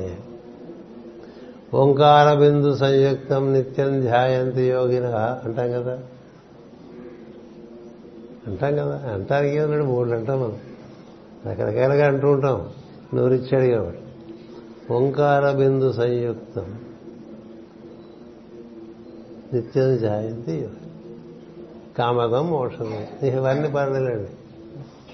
అంచేత మనకి ఆ మూలంలోకి వెళ్ళగలిగితే నాదం వినిపించిందనుకో, అలా విన్నవాడు త్యాగరాజస్వామి, దాన్ని వినిపించిన వాడు మన మనం ఎరిగినటువంటి శ్రీకృష్ణుడు. చిన్నతనం నుంచి అదే పని ఆయన. ఆయన నాద ప్రచోదకుడు. ఏ ఆయన వేణువు, ఆయన వేణు మాధవ్ కదా. అది ఎక్కడ వేణువు ఎక్కడో ఎక్కడో ఆయన నాదం చేస్తూ ఉంటాట, వినిపించే వాళ్ళకి వినిపిస్తుంటే పరిగెత్తి వెళ్ళిపోతుంటారట. బయట కథ వదిలేండి, లోపల కథ చూడండి. గోపికల లోపల కథ చూడండి. అటుపక్క వంశధార దగ్గర ఎవరో ఫ్లూట్ వాయిస్తున్నాడు, మనకేమో వినిపిస్తుంది లేదు కదా. ఎక్కడో యమున ఒడ్డున ఆయన నాదం చేస్తుంటే ఈ ప్రజల్లో ఉండే వాళ్ళందరికీ వినిపించడం ఏమిటి? వినిపించిన వాళ్ళు లేచి ఇలా వెళ్ళిపోవటం ఏమిటి? వెళ్ళిపోయి ఆ నాదంతో అనుసంధానం చెందటం ఏమిటి? అందరిలో కూడా ఆ విధంగా ప్రచోదనం చేయగలిగిన నాదం శ్రీకృష్ణుడు. ఆ నాదం వినగలిగిన వాళ్ళే ఆయన వెంట నడవగలరు. నాదం వినలేని వాళ్ళు ఆయన వెంట నడవలేరు. అందుకనే నారదుడు వచ్చినప్పుడు ఏటి కబుర్లు అంటే అలా ఒకసారి వెళ్ళిరా, వ్రజం వెళ్ళిరమ్మని చెప్తాడు. వెళ్ళొస్తూ తెలుస్తుంది నారదుడికి. ఇది ఆయన ఒకడే అనుకుంటాడు, లేకపోతే మనకేం మనమే మనమే కదా మాస్టర్ గారి శిష్యులు, ఇంకెవరు లేరనిపిస్తుంటారు. మనమే అసలు శిష్యులైన శిష్యులు, మిగతా వాళ్ళకి ఏదో అంతమంత మాత్రం తెలుసు అనుకునేవాళ్ళు ఉండరా, ఉంటాం కదా. అందుకని నారదుడు ఏం చేస్తాడంటే సరదాగా అలా వెళ్ళిరా, పల్లెటూరుకి వెళ్ళిరా, ఏముంది అక్కడ వెళ్ళు వెళ్ళు అక్కడ చూస్తారండి. ఇలాగా పద్నాలుగు లోకాలు సంచరించకపోయినా నాదంతో పరిపూర్ణంగా అనుసంధానం చెంది అందులోనే బతుకుతున్న వాళ్ళు ఉన్నారు. వాళ్ళకి ఎప్పుడూ కృష్ణుడు లేకపోవటం ఏం లేదు కదా. ఆశ్చర్యం. నాదంతో ముడిపడిపోయి తన్మయత్వ స్థితిలో జీవితాన్ని అప్రతితంగా నిర్వర్తించుకున్నటువంటి సామాన్యమైనటువంటి స్త్రీలని పురుషుల్ని చూసి ఆశ్చర్యపోతారు. భక్తి అంటే ఇది, భక్తి అంటే అది. మనం చేసే అల్లరి భక్తిగా మనం విభక్తులం అయిపోయాం నాదంతో. నాద నాదం నుంచి బిందువులోంచి బయటకు వచ్చేసి దాంతో విడబడిపోయాం మనం. దాంతో కూడి ఉన్నటువంటి వాళ్ళని చూసి నారదుడు చాలా అమితాశ్చర్యపడు. అందుకనే భక్తి సూక్త సూక్తాల్లో నారద భక్తి సూక్తాల్లో పరమ ప్రేమను అనుభవిస్తున్నటువంటి వాళ్ళు వీళ్ళు. పరమ ప్రేమ అంటే ఆ ప్రేమకు కారణం లేదు, ఆనందమే ఆనందం, కారణం లేని ఆనందం. ఆ తన్మయత్వంలో సమస్తము అలా అలవోకగా అయిపోతుంటే మనం ఎంతో పెద్ద పెద్ద బరువులు మోస్తున్న ఫీలింగ్లో మనం బతుకుతూ ఉంటాం కదా. ఇది ఎంతోటి భక్తులు అనుకుంటూ అన్ని ఫీలింగ్లే. ఓ ప్రోగ్రాం చేయాలంటే బోల్డ్ ఫీలింగ్ నెత్తినిండా బరువుగా ఉంటాడు. ఏంటో ఇంత బరువుగా ఉన్నా అంటే ఫీలింగ్ ఫీలింగే బరువు, లేకపోతే బరువుగా బరువు కదా. అందుకే అంతంత ఫీలింగ్ లేకుండా హాయిగా బతికేస్తూ ఉంటారు, దాంతోనే ఉన్నారు వాళ్ళు. అది చూస్తారు నారదుడు వారు వారు వారు అయినా గురువుగారు గురువుగారు అనుకుంటాడు. అప్పుడు నారదుడు మనకు అందే విషయం కాదు, మనం కూడా అందులో పడి ఉంటాం తప్ప మనకేదో ఆయన అందాడు అనుకుంటే కష్టం. అందుకనే నారదుడు అప్పుడప్పుడు వచ్చి కృష్ణుని ముట్టుకుని కాస్త సంతోషించి చెడిపోతుంది కదా. మరి ఆయన పుట్టిన దగ్గర నుంచి అదే పని మీద ఉన్నాడండి. ప్రణవనాదమే ఆయన వేణునాదం. ప్రణవం అంటే చెప్పే కదా, ప్రకృతిని దాటించేటువంటి స్థితిలోకి నేను తీసుకెళ్ళేటువంటి నాదం. అందుకని అలా ఆ తన్మయత్వాన్ని కలిగించేటువంటి స్థితి, అలా దాని యందు ఆసక్తి ఉండేవాడికి అది లభిస్తుంది. ఎప్పుడు చిన్నప్పటి నుంచి క్లోజ్గా శ్రీకృష్ణుడితో తిరిగిన వాడు ఒక ఆయన ఉన్నాడు కదా, బుద్ధుడు. చాలా క్లోజు, చాలా ఫీలింగు క్లోజ్ అని అదొకటి. ఆయనలాగే ఈయన కూడా అన్నీ చేస్తూ ఉంటాడు. అందుకనే దాదాపుగా ఆయనలాగానే కనబట్ట మొదలుపెట్టాట. అందుకని ఆ భావం చేత అంటే ఉద్ధవుడిని చూస్తే కృష్ణుడిని చూసేంత ఫీలింగ్ వచ్చేసేది అందరికీ. మనకు కూడా ఉండేవారు అలాంటి వాళ్ళు కొంతమంది. వాళ్ళు మాట్లాడుతుంటే మాస్క్ గారు మాట్లాడుతున్నట్టు, వాళ్ళ వాయిస్ మాస్క్ గారు వాయిస్ లాగా ఉండేటువంటి వాళ్ళు కదా. అలాగే డ్రెస్ చేసుకుని, అలాగే నామం పెట్టుకుని, అలాగే తిరిగిన వాళ్ళు కూడా ఉన్నారు. లేకపోలేదు సృష్టిలో ఎప్పుడు ఇవన్నీ అన్ని చోట్ల జరిగే విషయాలే. అప్పుడు ఉన్నాడు ఉద్ధవుడు, ఉన్నాడు ఐదేళ్లప్పటి నుంచి కృష్ణుడితో అలా అతుకుపోయాడండి. ఎలా లైట్ వేసుకుని అనిపించేసుకున్నాడు. ఏమంటుకున్నాడు? కృష్ణుడు రూపాన్ని అంటుకున్నాడు కదా, కృష్ణుడు నామాన్ని అంటుకున్నాడు. నామము రూపము దాటేటువంటి కృష్ణుడు ఉన్నాడు, వాడిని అంటుకోలేదు కదా. వాడు కదా కృష్ణుడు, కనబడని వాడని కదా అర్థం. కృష్ణుడు కనపడని వాడు, అంతా నిండి ఉన్నటువంటి వాడు. వాడు మాస్టర్ అంటే కదా. నాకు మాస్టర్ తెలుసు, నాకు మాస్టర్ తెలుసు అంటే నీకు ఆయన రక్త మాంసాలతో కూడిన శరీరం గురించి తెలిసి ఉండొచ్చు, ఆయన యొక్క కంఠం యొక్క శబ్దం తెలిసి ఉండొచ్చు, ఆయన చేసేటువంటి చెడుకులు తెలిసి ఉండొచ్చు నీకు, ఆయన చూపించిన కొన్ని సరదా విషయాలు తెలిసి ఉండొచ్చు. అది తెలియటం కాదు, అదన్నీ పైకూరలు. చెరుగడ లోపల తీపి తెలిసినవాడు, చెరుగడ తెలిసినవాడు తప్ప ఈ చెరుగడ చుట్టూ ఏర్పడిన ఆవరణలన్నీ తెలిసినవాడు తెలిసినవాడు ఎట్లా అవుతాడు? అవ్వలేడు కదా. సరే, ఈ ఉద్ధవుడు చిన్నప్పటి నుంచి ఆయనతో పాటే ఉండేవాడు ఎప్పుడు. అందుకని ఆ లక్షణాలు ఈయన కూడా కొన్ని వచ్చేసినాయి. అంటే అలా చూడటం, అలా మాట్లాడటం, అలా కదలికలు, అలాంటి కట్టుబొట్టు. సో ఉద్ధవుడు చూస్తే కృష్ణుడు చూసేట్టుగా ఒక ఒకటి తయారైంది అక్కడ. అనుకరణ వల్ల నువ్వు అన్నీ అనుకరించే కానీ లోపల విషయం లోపల విషయం ఏంటి? చిన్నప్పటి నుంచి నేనేతో అన్నా కదా నీతో వచ్చేస్తానంటాడు కదా.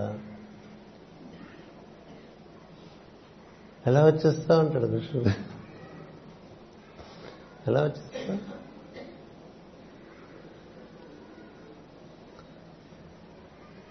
ఇప్పుడు ఇది వదిలేసి వెళ్ళిపోతాను, నువ్వు వదిలేసి వచ్చేస్తావా? రాగలవా? వచ్చా నీకు? అలా రాగలవా? అలా అలా అలా రాలేకపోతే రాలేవని కదా. మాస్టర్ గారిని చేరదాం అనుకున్నాను అనుకోండి, గురువు ఒక గురువుగాను శిష్యుడు చేరదాం అనుకుంటే గురువు యొక్క సహజ స్థితి ఏమిటో ఆ స్థితి నీకు ఏర్పడితే నువ్వు ఆయన చేరగలవు. అంతే తప్ప లేకపోతే చేరలేవు. మరి నువ్వు రాలేవు కదరా, నువ్వు వస్తానంటున్నావు, ఎట్లా వస్తాను అడుగుతాడు కృష్ణుడు. నువ్వు తీసు నేను తీసుకుపోవడానికి కొన్ని కొన్ని నీ దగ్గర ఎక్విప్మెంట్ లేదు, చచ్చిపోతావు చచ్చిపోతావు నల్లగా రాలేవు. మరి ఎలాగంటే మరి అంతే, మరి నువ్వు అది పోనీ పని చేయి, నాకు నువ్వు ఇలాగ వెళ్ళిపోతానంటున్నావు కదా, నాకు నువ్వు చేసే వేణుగానం చాలా ఇష్టమైన విషయం, కనీసం అది వింటూ ఉంటాను, చిట్ట చివరిసారిగా నా కోసం నువ్వు ఓ స్పెషల్ కచేరీ పెట్టమన్నాడండి దారుకావనంలో. ఇక పోటానికి సిద్ధంగా అందరూ పోయారు, యాదవులు అందరూ పోయారు కదా, వీడు మిగిలాడు. సరే వెతుక్కుంటూ వచ్చాడు పాపం, వెతుక్కుంటూ తీరా అబ్బాయిలా వచ్చాడంటే చెప్తాడు కదా, బాగుంటుంది చదువుకోండి, మాటి మాటికి చదువుకోవాలి. ఆ ఘట్టాలు లోతైన ఘట్టాలు. మన వాళ్ళంతా వెళ్ళిపోయారు కదా అంటాడు కృష్ణుడు. మనవాడు తీరు ఉంటుంది కదా మనకి, అందుకే ఆ మనవాడు తీరు ప్రకారం. మనవాడు అంటే ఇప్పుడు శ్రీకాకుళం ఉన్నవాళ్ళకి శ్రీకాకుళంతో మనవాళ్ళు, మన బెరంపురం వాళ్ళు బెరంపురం వాళ్ళు మనవాళ్ళు మనవాడు అనుకుంటారు. అలాగే మళ్ళీ విశాఖపట్నం ఇవన్నీ కలిసి తూర్పు, మళ్ళీ పడమర వేరే ఉంది, ఏది తెలుగు వాళ్ళు ఉన్నాయి. ఆయన ఆ పడమర నుంచి వచ్చాడండి, ఆ బాపట్ల నుంచి ఆయన పడమర మనుషులు పుట్టాం, ఎందుకో వస్తున్నాడు మన మీద అనుగ్రహం కొద్ది అన్ని చోట్లకి. అంతే కదా, అందరూ చూస్తే ఆనందంగా ఉంటుంది కాబట్టి మనకి బాగుంటుంది ఉత్సాహంగా. అందుచేత నాకు అది ఇష్టం కదా, చిన్నప్పటి నుంచి విన్నాను, అది నేల నిక్షిప్తం చేసుకుంటాను బాగా. ఇంకా మళ్ళీ మళ్ళీ మళ్ళీ వెళ్ళటానికి ఈ చెవులకి వినపడదు కాదు, ఆయన ఉండి ఆయన వాయిస్తే కదా వీడు వినిపిస్తుంది. ఆయన ఉన్నాడు, ఆయన వాయిస్తూనే ఉంటాడు, అది వింటలే ఆయన, ఇది ఒకటే వింటున్నాడు, బయట వాయింపే వింటున్నాడు. లో లోపల ఒకటి నిత్యం జరిగేటువంటి నాదం ఒకటి అది ఎప్పుడు ఉంటుంది, చిన్నప్పటి నుంచి ఆయన అందిస్తుంది. అదే ఈయన ఇది అందుకుంటున్నాడు తప్ప, గోపికలు అది అందుకున్నారు, హిమాలయాలో పరమగురువులు అది అందుకున్నారు, వాళ్ళు అది అందుకున్నారు. ఏది? ఈ వెదురు బొంగులోంచి వచ్చేటువంటి ధ్వని కాదు, ఆ ధ్వనికి ఉన్నటువంటి ఆధారం అంటే నాదం. నాదం వేరు, ధ్వని వేరు. సో ధ్వనికి ఏముంది, చాలా వస్తున్నాడు ఆ ధ్వని. ఇలా అనకుండా వినిపిస్తుందా, వినిపించేది ఒకటి ఉంది, అది వెంటనే నేర్చుకునేవాడు ఉన్నారు. ఈ ఉద్ధవుడు ఆ కేటగిరీలో లేడండి. వచ్చేస్తా వచ్చేస్తా వచ్చేస్తా అంటే నువ్వు ఏం రాగలవురా, నువ్వు వినడమా, విన్నావా, పెట్టావా, గ్లామర్లో బతికేసావు. ఏది గురువు గారు కూర్చున్న గ్లామర్లో బతికాడు, అదో తమాషా చూడండి. ఏ కృష్ణ అంటే సామాన్యమే, సామాన్యంగా మరి ఆయన వ్యామోహంలో బతికేస్తాడు. మనకి మనకి మన గురువు గారు అంటే అబ్బో చచ్చే వ్యామోహం ఉండేవాళ్ళు బోళ్ళు మంది, పైగా అన్ని చోట్లకి తిరుగుతూ ఉంటారేమో చూస్తూ ఉంటారు. ఎవరా గురువు లోపల వేరు. అంచేత ఇలా చెప్పేసరికి సరే కానీ నువ్వు అడిగావు కదా నాదం వాయిస్తా, విష్ణు వేణునాదం కానిస్తానంటాడు. అది వేణు నాదం గుర్తుపెట్టుకోండి కదా, వేణు గీతం అనలేదు కదా, కృష్ణుడు చేసేది వేణునాదం అన్నారు. సరే నాదం ఇంక మరి ఇది మళ్ళీ వినపడదు మనకి అనే ఒక ఆర్ద్రత చేత బుద్ధుడు చాలా లోతుగా వెంట మొదలు పెడతాడు. కన్నులు మూసుకుపోతాయి, ఓ స్థితిలోకి వచ్చేస్తాడు తన్మయత్వ స్థితిలో. ఈ లోపల నెమ్మదిగా వీడు వాడిని అలా లోపలికి పంపించేసి ఇలా బయటికి వెళ్ళిపోతాడు శ్రీకృష్ణుడు. వెళ్ళిపోయి ఇంకొంచెం లోపలికి వెళ్ళిపోయి అక్కడేదో బాణం చేత కొట్టించుకుని ఆ కథ మనకు తెలుసు. ఆ తర్వాత దివ్య శరీరంతో ధారి ఓ చెట్టు కింద కూర్చుని ఉంటాడు ఈ ఉద్ధవుడు. ఈ నాదం పట్టుకుంటాడు, ఏది గానం కాదు, నాదం పట్టుకు ఇట్స్ అన్ ఇనిషియేషన్. ఆ నాదం పట్టుకుని ఆ తర్వాత నాదం నుంచి మామూలుగా బయటకు వస్తే అక్కడ కృష్ణ కనపడతాడు. కనపడకపోతే బాధపడతారు. బాధపడి సరే ఈ బాధపడితే ఇవి మనకి ఎందుకులే, అదేదో అని వెళ్ళిన దారిలో తను వెళ్ళొచ్చని అక్కడ పాదాలు కనిపిస్తే ఇసుక నేల కదా అదంతా పశ్చిమ తీరం. ఆ పాదాల మీద పడి ఏడుస్తూ ఆవేశపడిపోతే అవన్నీ చెరిపేసుకుంటాడు. అంటే ఇంక మార్గం లేదు, లోపల ఇంక లాభం లేదనుకున్నప్పుడు లోపల కళ్ళు మూసుకుని ఆ నాదమే వింటూ ఉందాం అనుకున్నాడండి. అది ఉద్ధోడికి జరిగినటువంటి పెద్ద ఇనిషియేషన్. ఆ నాదం పట్టుకుని అలాగా వెళ్ళిపోయాడు. నాదం పట్టుకుని ఎక్కడికి వెళ్ళిపోయాడు? లోపలికి వెళ్ళిపోయాడు, బయట తిరగలే. లోపల లోపల లోపల లోపల లోపల లోపలికి వెళ్ళిపోతే అక్కడ మళ్ళీ కృష్ణుడు కనిపిస్తాడండి. అది కనిపించడం ఉంటుంది. లోపల కృష్ణుడు కనిపిస్తాడు, ఆశ్చర్యపోతాడు. అంటే అప్పుడు తనకి లోపలని తెలియదు, ఎందుకని తన స్థితిలోకి అలా వెళ్ళిపోవటం చేత కృష్ణుని యొక్క నాదం పుట్టే చోటుకి వెళ్తూ ఉంటాడండి. నాదం పుట్టే చోటుకి అలా వెళ్తూ వెళ్తూ వెళ్తూ ఉంటే ఒకవేళ మళ్ళీ కృష్ణ దర్శనం లోపల. అప్పుడెలా ఉంటాడు శ్రీకృష్ణుడు? అంతకుముందు శ్రీకృష్ణుడు నూట ఇరవై ఆరు ఏళ్ల వయసులో ఉండే శ్రీకృష్ణుడు ఇప్పుడు కనిపించే కృష్ణుడు ఐదు సంవత్సరముల బాలు. మొట్టమొదట ఉద్ధవుడు కృష్ణుని కలిసినప్పుడు చిన్నతనంలో ఎలాంటి రూపంలో ఉన్నాడో అలాంటి రూపంలో కనిపిస్తాడండి. దాన్నే బాల దర్శనం అంటారు. బాల అప్పుడు కృష్ణుడు ఎలా ఉంది గమనించావా? ఇది మన మొట్టమొదటిసారి ప్రథమ దర్శనం. మన సమాగమంలో మనకి నువ్వు చూసేటువంటి రూపం అని చెప్పి కనిపిస్తాడు. ఎంతో కాంతివంతంగా ఉంటాడు, ఎంతో కాంతివంతంగా ఉంటాడు. అలాంటి దర్శనం నికోలా రోరికైందండి. అంతకన్నా అదృష్టం ఎవరి చిత్రపటాలైతే ప్రపంచాన్ని ఇప్పుడు ఎంత ప్రచోదనం చేస్తున్నాయో ఆయనకి అవుతుంది. కులు వ్యాలీలో అవుతుంది, సిమ్లా దగ్గర కులు వ్యాలీలో.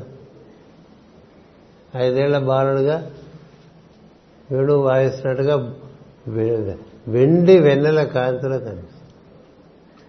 ఆ చెట్టు వెండి వెన్నెలే, ఆ రూపం వెండి వెన్నెలే, అంతా వెండి వెండి వెండి కాంతి.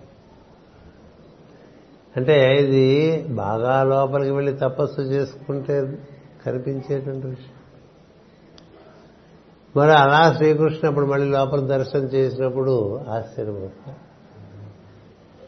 ఇప్పుడు రాగలడు. ఇప్పుడు తను కృష్ణుడితో పాటు ప్రయాణం చేయగలడు. అంతకుముందు ఈ రక్త మాంసాదులతో కూడిన శరీరంతో చూసిన కృష్ణుడు వేరు, ఈ కృష్ణుడు. సరే అక్కడ మళ్ళీ ఉద్ధవుడితో శ్రీకృష్ణుడు మాట్లాడుతుంటే మైత్రేయ మహర్షి వచ్చేస్తాడు కదా. ఆయనకి చాలా మామూలు విషయం, అది ఉద్ధవుడికి అది కొత్త విషయం. అందుతేడా ఉద్ధవుడికి అప్పుడే కొత్తగా నేర్చుకున్న విషయం, మైత్రేయుడికి అది చాలా సర్వసామాన్యమైన విషయం. అంతటి వాడు మైత్రి, అంతటి వాడు మైత్రి. అందుకనే వేదవ్యాస మహర్షి రాస్తాడు భాగవతంలో మైత్రేయ మహర్షి గురించి, సాక్షాత్ విష్ణువే భూమి మీద ఉన్నాడని గుర్తుపెట్టుకోవడం. సాక్షాత్ విష్ణువే భూమి మీద మైత్రేయ మహర్షి రూపంలో ఉన్నాడు అని రాసిన వేదవ్యాసుడు రాసిన పద్యం మన సుజాత గారి నవ గోపికా సంఘం వాళ్ళు రాసే భాగవతంలో మైత్రేయ మహర్షి గురించి పద్యం ఇవ్వమంటే ఆ పద్యం తీసి అక్కడ తీసుకోమని. అంతటి వారు మైత్రేయాదులు. వారందరూ నాదాన్ని అనుసరించేటువంటి వాళ్ళు, అంటే పరమును అనుసరించేటువంటి పరతత్వం ఎరిగినటువంటి వారు. సో పరము నుండి బిందువులోకి, బిందువులోంచి ఈ సృష్టి కళలోకి ప్రవేశించగలిగినటువంటి మొత్తం దారి తెలియటటువంటిది మార్గశీర్షమ. ఇంకేదో మార్గశీర్ష మాసం, మార్గశీర్ష మాసం అంటే ఏదో అదొక హైవే లాంటిది ఇట్లా చెప్పుకోవచ్చు. ఇది ఎక్కడ మొదలయ్యి ఎక్కడికి అవుతుంది? అందుకనే ఓంకార నాద అనుసంధానమౌ గానమే శంకరాభరణం అన్నారు కదండి. ఎవరన్నారు? శంకరశాస్త్రి గారు కాదు, సోమయాజు గారు కాదు, త్యాగరాజ స్వామి అన్నాడు కదా. నాదంతో అనుసంధానం చేయగలిగితే మనం మనలో నాదంతో బాగా అనుసంధానం చేసుకున్నాం అనుకోండి, అప్పుడు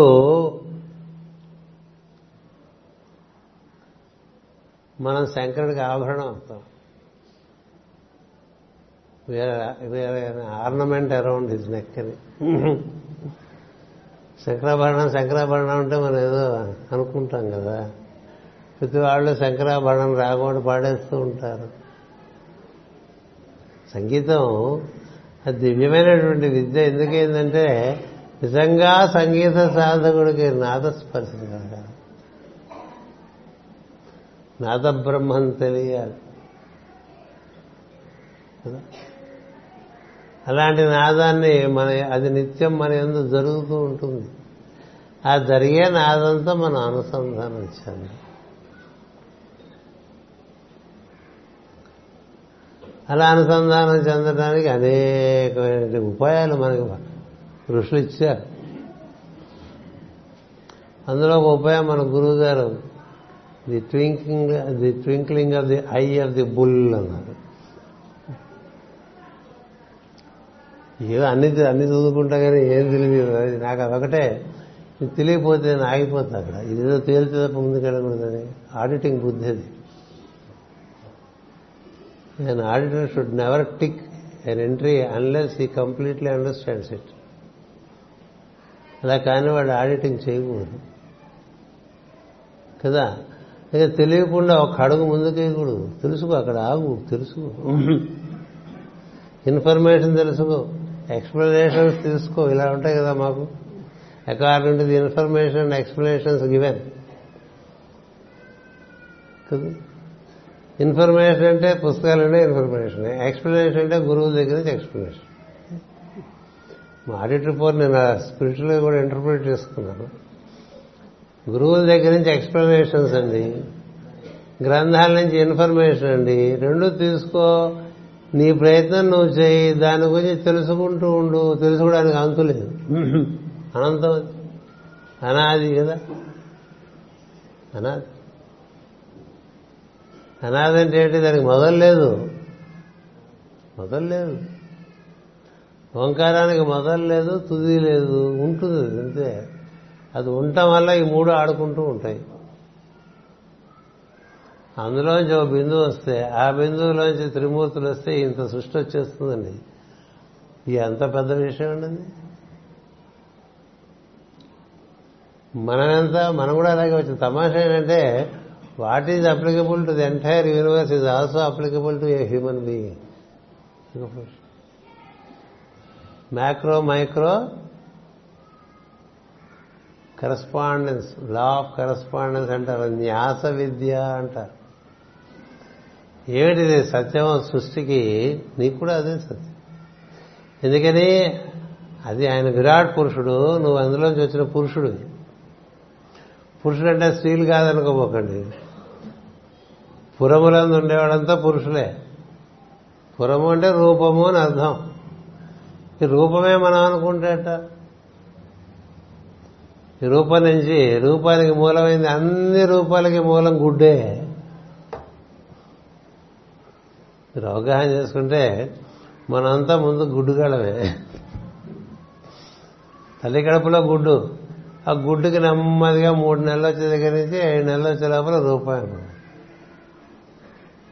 ఆ గుడ్డు ముందే చితికిపోయింది అనుకోండి, అబార్షన్ అయిపోయింది. ఇక్కడ మూడు నెలల వరకు ఆగాలమ్మా, ఎందుకంటే అది గట్టిపడాలంట పిండం. ఆ పిండ స్వరూపం నెమ్మదిగా రూపధారణ చేస్తుంది. అది పక్షి అయితే పక్షి రూపం, ఏనుగైతే ఏనుగు రూపం, ఎద్దు అయితే ఎద్దు రూపం, పంది అయితే పంది రూపం, మనిషి అయితే మనిషి రూపం. దాని ప్రకారం ఎతర పూర్వే సాధ్యాస్తంతి దేవాహన. అంతకుముందు ఎలా వచ్చావో అలా వచ్చేస్తాను వాళ్ళు ఇప్పుడు కూడా. ఒకసారి మనిషి అయిన తర్వాత మళ్ళీ మనిషి కాకపోవటం ఉండదు, భయపడదు. భయంకరమైన తప్పులు చేస్తే తప్పు జీవితంలో మనం చేయలేము కూడా అది. కాబట్టి మళ్ళీ మనుష్య రూపం వస్తుంది. అంచేత పురుషుడు మనం, మరి వాడికి మనం ప్రతీకే. ఆయన పురుషోత్తముడు, మనం పురుషుడు. అందుకని మనలో మొత్తం సృష్టి అంతా ఉంది. అందుకనే ప్రతి ఋషి ఏం చెప్పాడు, నువ్వు నువ్వు నిన్ను నువ్వు తెలుసుకోరా, నిన్ను నువ్వు తెలుసుకుంటే నీకు దేవుడు కూడా తెలుస్తాడు. ఇంకే బయట వెతుక్కుంటే అవ్వదు, అక్కడ పట్టుకుంటే ఇక్కడ పట్టుకుంటే అవ్వదు. అందుకనే తపస్సే చివరికి సాధనం. తపస్సాధ్యాయ నిరతం తపస్వి యోగినాం వరం అంటూ మనకి బాలరామాయణం మొదలైపోతుంది కదా. తపస్సే భారతీయులకు తెలిసినటువంటి ఏకైక ఉపాయం తపస్సే. అది మనకి ప్రార్థనగా ఇచ్చారు. తపస్సు అంటే కొంచెం చాలా పెద్ద పదంగా ఉంటుంది, గ్లామర్ ఎక్కువైపోతుందని అదే విషయాన్ని తప ప్రార్థన అని ఇచ్చారు, ప్రేయరు అన్నారు. అందులో అంత కూర్చోగలిగితే అంత మనకి విషయాలు తెలుస్తాయండి. ఈ జిజ్ఞాసత్వం అనేటువంటి చాలా ముఖ్యం మనకి.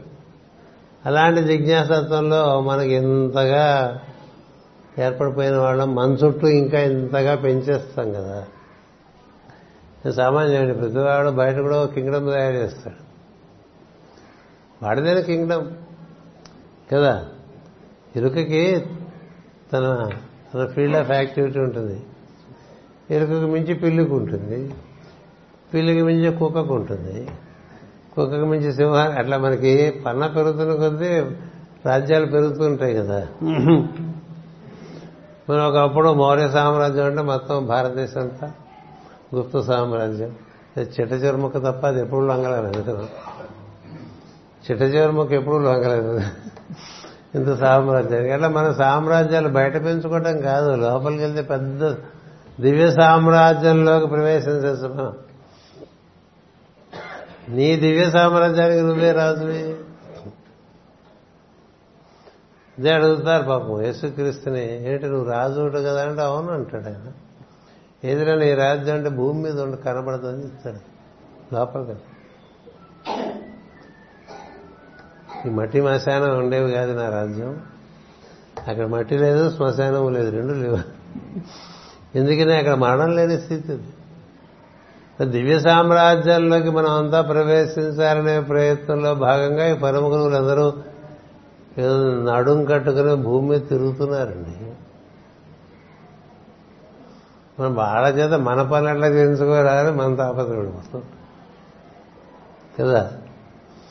ఆయన చాలా పెద్ద పని మీద వస్తే ఇది చూడండి గుండి ఊడిపోయింది కొంచెం గుట్టి పెడతారు ఇంటర్నెట్గా ఉంటాం మనం.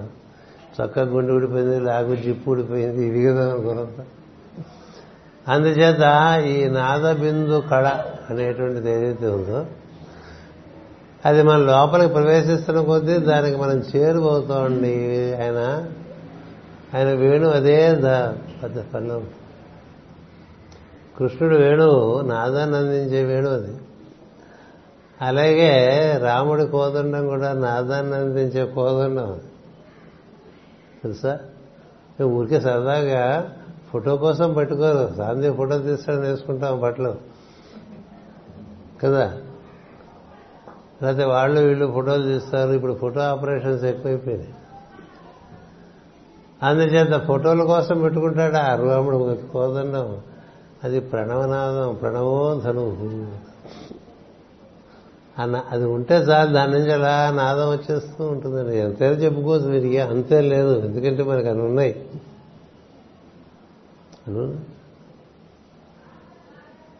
ఆ నాదం మరి అలా ఉంటుంది. రాముడి కోదండం వేరు, పరిస్థితి వేరు. అది అగస్టు కూడా ఇస్తాడు, పైగా తీసుకొచ్చి ఇది శివుడు ఇచ్చాడు నాకు, నీకు ఇద్దాం అనిపించి ముసలిపడి నీకు ఇస్తున్నానండి చాలు. శివుడు ఇచ్చాడంటే అర్థమైపోయి ఉంటుంది కదా. శివధనస్సు కదా అక్కడ మనం ఎక్కువ పెట్టాం, ఇది విష్ణు ధనస్సు అగస్టు ఇచ్చేది. ఏ ధనస్సు అంటే అది ప్రణవం. ధనస్సు అంటే ఊరికే కనిపించే రూపం కాదు, దాని నుంచి అలా నాదం వ్యక్తం అవుతుంది. వేణుంటే చాలండి, ఇంటో నాదం అలా ఇల్లంతా పాకుతూ ఉంటుంది మనకు వినంగానే. అందుకనే మనకి ఉత్తరాదిలో భార ఉత్తరాంధ్రాలో ప్రతి వారింట్లోనూ ఒక వీణ పెట్టుకుంటారు బాబు. కాకపోతే ఆ తీగలు చక్కగా పదునుగా ఉంచుకుని దాన్ని మనం నెట్టినిలువుగా మూలగా పెడితే బాగుంటుంది. మనం దాన్ని ఏం చేస్తామంటే ఒక చెక్కపట్ట చేయించేసి అందులో పెట్టి తాళం వేసి దాని మీద దుప్పటేసి కూర్చుంటాం.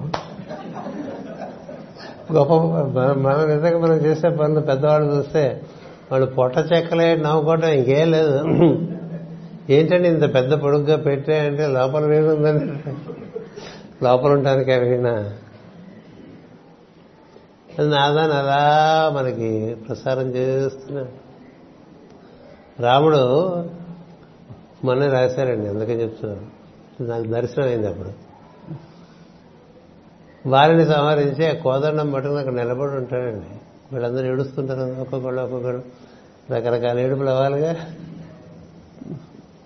ఎవరన్నా పోయారనుకోండి అక్కడ ఓంకారం చేసేవాడు ఉంటాడు ఉంటాడా అయితే ఓంకారంతో అనుసంధానం చెంది అక్కడ ఉండి చుట్టూ ఉండే వాళ్ళందరికీ సమన్వయం చేసి సమన్వయం చేసేవాడు ఉంటాడా? వాళ్ళు ఏడుస్తూ ఉంటారు, వీడికి కూడా కాసేపైనంత వీడికి ఏడుపు వచ్చేస్తుంది, కడుపులో దేవునట్టు అయిపోతుంది, ఇలా అయిపోతూ ఉంటుంది కదా. అలా చక్కగా చూస్తూ ఉంటాడండి రాముడు, కోదండం పట్టుకుని నిలబడి ఉంటాడట. ఈ తారాదేవి ఏవో చాలా మహాజ్ఞాని ఆవిడ, తెలిసిన ఆవిడ. సరే వాళ్ళు వెళ్ళిపోతే చూసి చాలా బాధపడుతుంది, ఎన్నెన్నో మూడు నాలుగు పేజీలు ఏడుస్తుంది.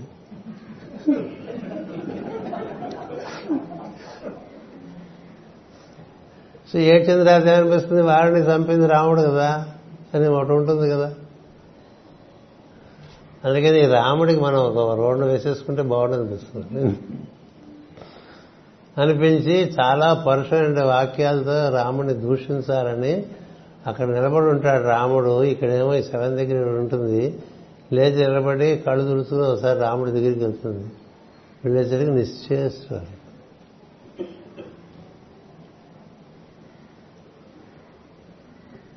ఆ చూడటం, ఆ నాదస్పర్శ, అంతే పరుషంగా దూషించాలని వెళ్ళినటువంటి తారాదేవి రాముడిని చూడంగానే రాముడిని ప్రశంసించడం ఉంటుంది. అలా ఉంటుంది నాదం యొక్క ఇంపాక్ట్. రాముడు నాదస్వరూపుడు కాదా, కృష్ణుడు నాదస్వరూపుడు కాదా, సరే శివుడు నాదస్వరూపుడు అని చెప్పనక్కర్లేదు. ఆ నాదంతో కూడేగా అమ్మవారు అన్నీ చేస్తుంటుంది కార్యక్రమాన్ని. అమ్మవారు గొప్పతనం ఏంటంటే ఇటు ఈ పనులన్నీ చేస్తూ అటు నాదంతో కూడి ఉండి ఈ పనులు చేస్తుంది. అందుకని రథ మధ్య అటు దానికి ఇటు దీనికి మధ్యలో ఉంటుంది. ఏది నాదానికి తను ఏర్పరచిన సృష్టికి మధ్యలో ఉంటుంది అమ్మవారు ఉండి అటు ఆయనతో సంబంధం తెంపుకోకుండా ఇటు పని చేసుకుంటూ ఉంటుంది. అది ఇంటెగ్రల్ యోగా అంటే ఇచ్చేస్తుంటే అది మర్చిపోయి కదా, అందులో ఉంటే ఇవి మర్చిపోయి ఇవి చేయకుండా ఉండిపోయి అలా కాదు. యోగం ఏంటంటే అటు కూడి ఉండి ఇటు పని చేసుకుంటూ ఉంటాం. యోగి భవ అర్జున అని కృష్ణుడు చెప్పడంలో ఉద్దేశం అది. మనం వెళ్తే అటు వెళ్ళిపోతాం, లేకపోతే ఇటు వచ్చేస్తాం తప్ప మధ్యస్థంగా ఉండి దాంతో ముడిపెట్టుకుని ఇటు పని చేసుకోవటం ఉందనుకోండి, అది పూర్ణమైన యోగం. దాన్ని సమగ్ర యోగం ఉంటారు. దాన్ని యోగా ఆఫ్ సింథసిస్, చింతకాయ ఇలా అంటూ ఉంటారు మనం కదా. ఇప్పుడు చింతకాయ అంటే సింథసిస్ అండి. ఏమిటంటే దాంతో విడిపడకుండా ఇటు పని చేసుకుంటాం. అది అమ్మవారు నిర్వర్తిస్తుంది. అది నేర్చుకున్నారు సద్గురువులందరూ, పరమ గురువులందరూ కూడా. ఆవిడే వాళ్ళకి ప్రమాణం. అమ్మలా చేస్తుంది కూడా, మనం కూడా అలాగే చేద్దాం అనుకుంటాం. అందుకని అమ్మని ఆరాధన చేయాలి. ఎందుకని ఎప్పుడూ విడిపోకుండా ఇన్ని లోకాలు సృష్టించి ఎక్కడికి వెళ్ళినా ఆయనతో కూడే వచ్చిందండి. ఎక్కడికి వెళ్ళినా ఆయనతో, అన్ని లోకాల్లోకి ఆయనతో కూడే వచ్చింది తప్ప సొంతగా నేను ఒకసారి మా పుట్టింటికి వెళ్ళి వస్తానని వెళ్ళలేదు. మీరు వస్తే వెళ్తానండి. అది సతీదేవి వద్దమ్మా వెళ్ళకంటే వెళ్ళిపోయింది కదా, సరే తిరిగి కాలిపోయి మళ్ళీ వచ్చేసింది వేరే సంగతి. కానీ అమ్మ తత్వం ఎలాంటిదంటే ఎక్కడికి వెళ్ళినా ఆయనతోనే వెళ్తుంది. సొంతంగా ఎక్కడికి వెళ్ళదు. సరే ఆయన అసలు ఎక్కడికి వెళ్ళడం ఆవిడ ఆవిడ తీసుకెళ్తే తప్ప. తమాషా, గొప్ప మనిషి అయినా అదృష్టవంతుడు. తనకిగా తనకేం లేదండి, ఏం అక్కర్లేదు. అమ్మ రమ్మంటే వెళ్తాట, అమ్మ ఎక్కడ ఉంటే అమ్మతో పాటు ఉంటాట. అది విషయం ఎలా ఉందండి. మరి ఆది దంపతులు అంటే అది మనకి ఆ సహితశాస్త్రామ వివరణలు రాసేప్పుడు తెలిసే భూమి ఏ భక్తి అంటే అదే. ఇంక అందుకనే భక్తి లేదు, మోర్ భక్తే భక్తి. భక్తిగమ్య, అగ్రగణ్య, ఎన్ని నామాలు ఉన్నాయండి, ఒక నామం చాలు తోడేస్తుంది మనం, అంత బాగుంటుంది. అంచేత ఆమె ఆయనతో కూడి ఉండే అన్ని లోకాలు పాతాళ లోకం వరకు కూడా వచ్చేస్తుంది. అందుకనే ఆయన పాతాళంలో కూడా ఉంటాడు, ఆ మొదట్లోనే ఉంటాడు. ఆ పాతాళ నభస్థలాంత భువనత్ అంటూ ఉంటాయి కదా. బ్రహ్మాండం ఆవిస్ఫుర జ్యోతి స్ఫాటిక లింగమౌళి విలసత్పూర్ణేందు వాంతామృతై. ఆడ పైనంతున్నాడు, వాడికి ఎందుతున్నాడు, వాడికి తెలియదు కదా. వాడితో కూడి పని చేసుకుంటే లెక్క తప్ప వాడిని మర్చిపోతే లెక్కే ఉన్నాడు. వాడిని మర్చిపోయిన తర్వాత అది పనిలో పడిపోయిట బ్రహ్మదేవుడు క్రియ క్రియలో ఉంటాడు ఎప్పుడు కదా.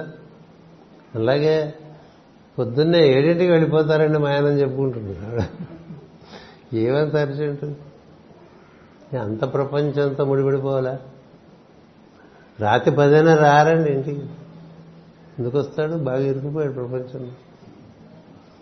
పొద్దున్న లేచేసరికి ఇంట్లో ఉన్నాడు, రాత్రి నిద్రపోతుంటే వచ్చేస్తుంటాడు. ఇంకెందుకండి వాడు అంత ప్రపంచమా?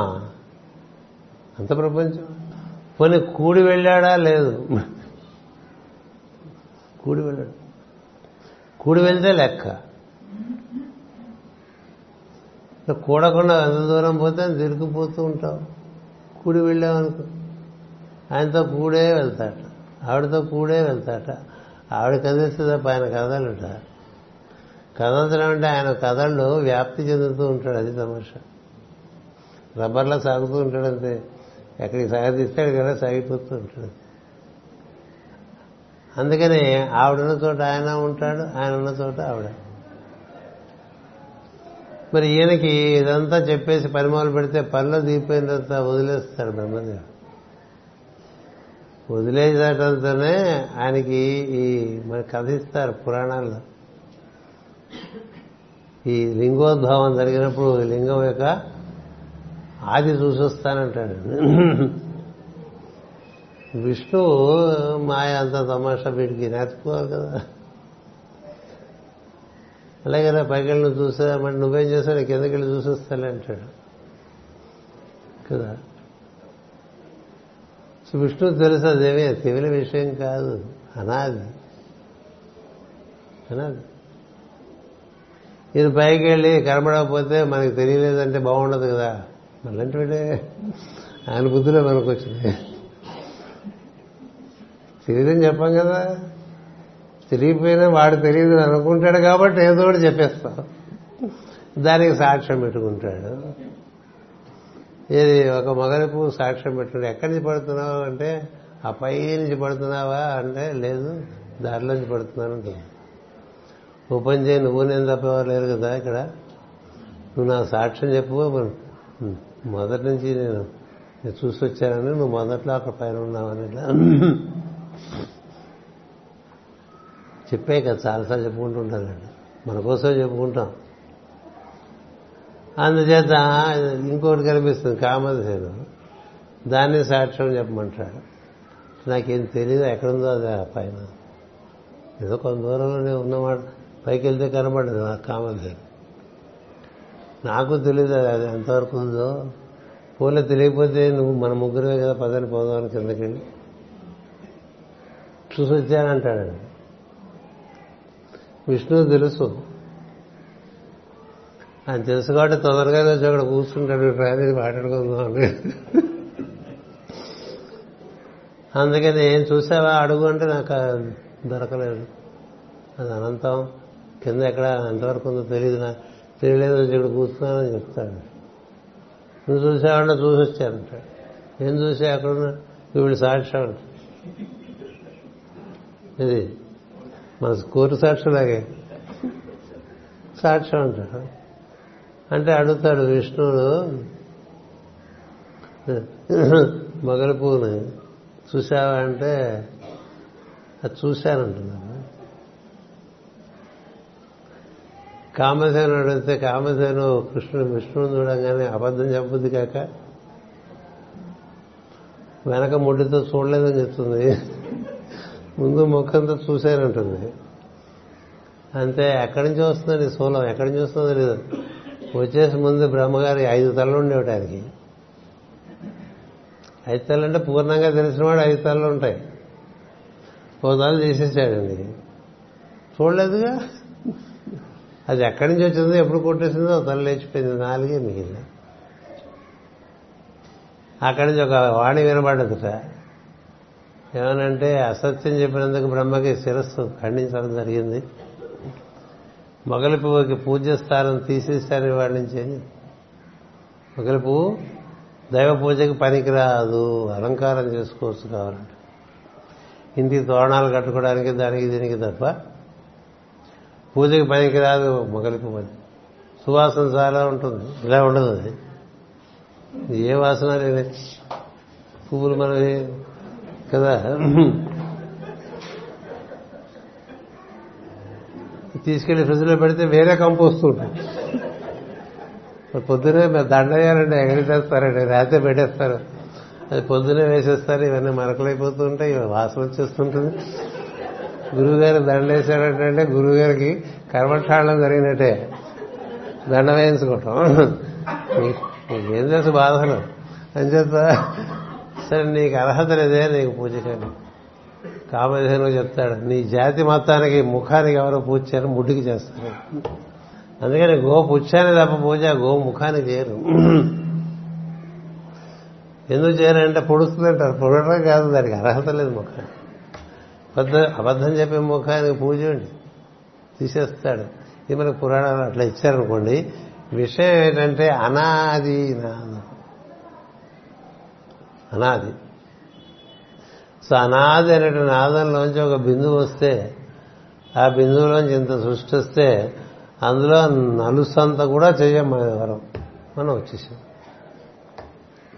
అందుకని మనం వెనక్కి తిరోధానం చెందామనుకోండి, తిరోధానం చెందడానికి ఉపయోగపడేవే వాయువు. తిరోధానానికి అగ్ని వాయువు, అగ్ని పవిత్రీకరిస్తుంది, వాయువు పవిత్రీకరిస్తుంది. వాయువుకి ఊర్ధ్వగమనం అనే ఒక సమర్థత ఉన్నది. అగ్ని ఎప్పుడు ఊర్ధ్వంగానే ప్రజ్వలిస్తూ ఉంటుంది, నీరు అడ్డంగా పారు, భూమి అలా చదగిలబడి ఉంటుంది. ఈ పంచభూతాల మనకి వాయువు తిరోధానానికి ప్రధానం. సో మనం తిరోధానం పొందాలనుకోండి, ఎక్కువ దూరం వెళ్ళిపోను. ఇంకా మళ్ళీ మనం సాయంత్రం చెప్పుకోవచ్చు కొంచెం. తిరోధానం చెందాలంటే ఏం కావాలి మనకి? వాయువు పట్టుకోవాలి. వాయువును పట్టుకుంటే అది ఆకాశాన్ని చేరుస్తుంది కదా. వాయువును పట్టుకోవడానికి కావాల్సిన పవిత్రత నీలో రావడానికి అగ్ని ఆరాధన. అందుకని అగ్ని వాయువుకి పూజ్య స్థానం ఇచ్చారు. జలం వృద్ధి, వృద్ధి బాగా నీరు పట్టింది అనుకోండి, నిగనిగలాడుతూ ఉంటాం మనుషులం కదా. బాగా నీరుంటేనేగా పొలాలైనా చక్కగా పైకి వస్తుంది. అంతా సస్యశ్యామలంగా ఉండాలి, వృద్ధిగా ఉండాలి. మామిడి చెట్లన్నీ మంచి పండు వేయాలి, పండు కాయాలి. పూల చెట్లన్నీ పువ్వులు ఇవ్వాలి. వీటన్నిటి దేని వల్ల వస్తాయండి? నీటి వల్ల వస్తుంది. వృద్ధికి నీరు, స్థిరత్వానికి భూమి. అందుకని మనకి ఊర్ధముఖులు కావాలనుకున్నా, తిరోధానం మార్గంలో వెళదామనుకున్నా పట్టుకోవాల్సింది అగ్ని వాయువు. అగ్ని వాయువు అందుకని ఆజ్ఞ ఆరాధన చేసి మనం మనం పవిత్రీకరించుకుంటే ఈ పదార్థానికి మనలో ఉండే పదార్థం పవిత్రీకరింపబడుతుంది, మనలో జలంలో ఉండేటువంటి పొల్యూషన్ అంతా పోతుంది కదా. నీరు బాగా మురికిగా ఉంటే ఏం చేస్తాం, బాగా కా కాచామనుకోండి తెరులుతుంది, తెలి నీరు ఆవిరి వస్తుంది, ఆవిరి మళ్ళీ పట్టుకుంటే మంచినీరు. దీనివల్ల అగ్ని వల్ల లేదా ఆవిరిగా పైకి వెళ్ళిపోవచ్చు కూడా కదా. అందుకని అగ్ని వల్ల ప్రధానంగా మనకి ఒక ఉద్ధారణ ఉన్నది, అటుపైన వాయువు వల్ల తిరోధానము, అది మన ఆకాశాన్ని చేరుస్తుంది. ఆకాశం నుంచి చెప్పే కదన్నా మహదాకాశం పరాకాశం ఇలా మార్గం ఉంది. ఇదంతా కలిపి మనకి మార్గశీర్ష మాసం అంటే ఎలా ఉంటుంది, చాలా బాగుంటుంది వినటానికి. సో ఎవరెవరి స్ఫూర్తి ప్రకారం వాళ్ళు దాన్ని ఆచరించుకుంటూ ఉండవచ్చు. అందుకనే పెద్దవాళ్ళు చెప్తారు, యోగం చేసేటువంటి వాళ్ళు దేహం పెంచకండి అని చెప్పి. దేహం ఎంత పరసగా ఉంటే అంత వినియోగపడుతుంది, శరీరం బాగా తేలిగ్గా ఉండాలి ఒకటి, చురుగ్గా ఉండాలి రెండు, దాని నిద్ర ఎక్కువ రాకూడదు మూడు, ప్రజ్ఞ ఎప్పుడు అగ్నిశిఖలాగా అలా వెలుగుతూ ఉండాలి రెండు. దానికి వాయువు తోడైందనుకోండి, పిట్రమాక్స్ లైట్లో ఏ విధంగా అగ్నిజ్వాల పైన మ్యాంటిల్ లాగా వెలుగుతున్నా వాయువు వల్లే బాగా పంపుకుట్టేవాళ్ళం చిన్నప్పుడు. ఆ పంపి కొట్టుకోవాలి, అదే మనకి చెప్పే ప్రాణాయామం పంపు కొట్టుకోవటమే. అలాగే మనకి అవి ఇవి కాల్చాలంటే వస్తువులు కొలివి పెట్టి అది ఇలా అవుతూ ఉంటాడు కదా. అలాగే ఈ ప్రాణాయామం బాగా ప్రత్యేకంగా జరుగుతున్నదే, దాంతో అనుసంధానం చెందితే క్రమంగా మనం గతులు మారతాయి, ఉత్తమ గతుల్లో ప్రవేశిస్తాం. అందుకని ఈ మార్గశీర్ష మాసంలో దానికి కావాల్సిన అగ్ని అంతా ఉంటుంది. అగ్ని అగ్నితత్వపు రాశి అది మనకి ప్రచోదనం కలిగిస్తుంది, అగ్ని ప్రచోదనం, అగ్ని ద్యోతనము అంటారు. ఆ విధంగా మనం ఊర్ధ్వగతికి చెందడానికి కావాల్సినవి అనేక విషయాలు ఉన్నాయి మన వరకు. మాస్టర్ గారు ప్రార్థించాలి నాకు తెలిసి, ఇట్లా కూర్చోండి లోపల ఎందరితో చూస్తూ కూర్చోండి అన్న ఆయనే నిర్వర్తించేటువంటి ఒక సౌలభ్యం ఏర్పరిచారు. అందువల్ల మనకి కూర్చోడం నేర్చుకుంటే చాలు, ఇంకోటి అక్క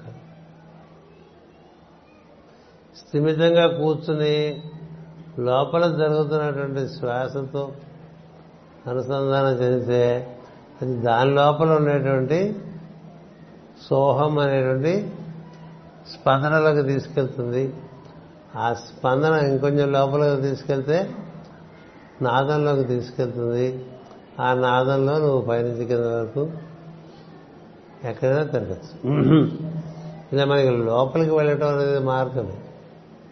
ఈ లోపలికి వెళ్ళే మార్గాన్ని మనకి దానికి అత్యంత ప్రాధాన్యత ఇవ్వాలి. అలా కాకపోతే బయట ఎంత తిరిగినా మళ్ళీ మామూలే కదా. ఎందుకని మళ్ళీ అవే పనులు చేసుకుంటూ అట్లాగే ఉండిపోతుంది. అందుకని దీన్ని రొటేషనల్ చెప్తారు కదా, జనన మరణ చక్రం అని. అది అలా తిరుగుతుంటుంది గానికి అది తిరిగినట్టు. అదే గరుత్మంతుడున్నాడు అనుకోండి, ఇలా తిరుగుతూ తిరుగుతూ తిరుగుతూ తిరుగుతూ తిరుగుతూ అలా పైకి స్పైరలిక్. అందుకని గురు పూజ నుంచి గురు పూజకి గురు పూజ నుంచి గురు పూజకి మనం అలా ఊర్ధముఖం అవుతూ ఉంటే క్రమంగా ఏం జరుగుతుందంటే మనలో మనకి మూలమైనటువంటి బిందు స్థానం చేరుకోవడం జరుగుతుంది. అక్కడి నుంచి బ్రహ్మస్థానం జరుగుతుంది. బ్రహ్మము నేను అని మాస్టర్ గారు అన్నారంటే అదై ఉన్నారు ఆయన, ఇది నాదస్వరూపమై ఉన్నారు. అక్కడి నుంచి ఆయన రకరకాలుగా మెట్లు ఏర్పాటు చేసుకుని మన దగ్గరికి వస్తూ ఉంటారు. మనం వారిని అవగాహన చేసుకుని వారి యోగాన్ని అవగాహన చేసుకుని తదనుగుణంగా మనం మన జీవితాన్ని కట్టుబాటు చేసుకుంటే క్రమంగా మనకి జీవుడికి కావాల్సిన వృద్ధంతా చక్కగా నిర్వర్తింపబడుతుంది. అందుకోసం జగద్గురు పీఠం మనం ఏర్పాటు చేసుకున్నాం. దీనికి అనుపానంగా సేవా కార్యక్రమాలు ఏర్పాటు చేసుకున్నాం. సేవా కార్యక్రమాల్లో మునిగిపోయి అసలు విషయం వదిలేదు. అది నేను చెప్పేది. అప్పుడు మనకి చెప్పే కదా ప్రాచీన బరిహేని, చతుర్ముఖ బ్రహ్మని. పనుల్లో పడిపోయి అసలు ఎందుకు ఈ పని చేస్తున్నాం అది మర్చిపోతే జరగదు. అది జరగకూడదనే గురు పూజల్లో మాటి మాటికి మన యోగ మార్గాన్ని ఇది ఒక్కొక్కసారి ఒక్కొక్క రకంగా మనం వివరించుకుంటూ ఉంటాం. స్వస్తి ప్రజాభ్య పరిపాలయంతాం న్యాయేన మార్గేణ మహీం మహేషాః గోబ్రాహ్మణేభ్యః శుభమస్తు నిత్యం. లోకాః సమస్తాః సుఖినో భవంతు. లోకాః సమస్తాః సుఖినో భవంతు. ఓం లోకాః సమస్తాః సుఖినో భవంతు. ఓం శాంతి శాంతి శాంతి.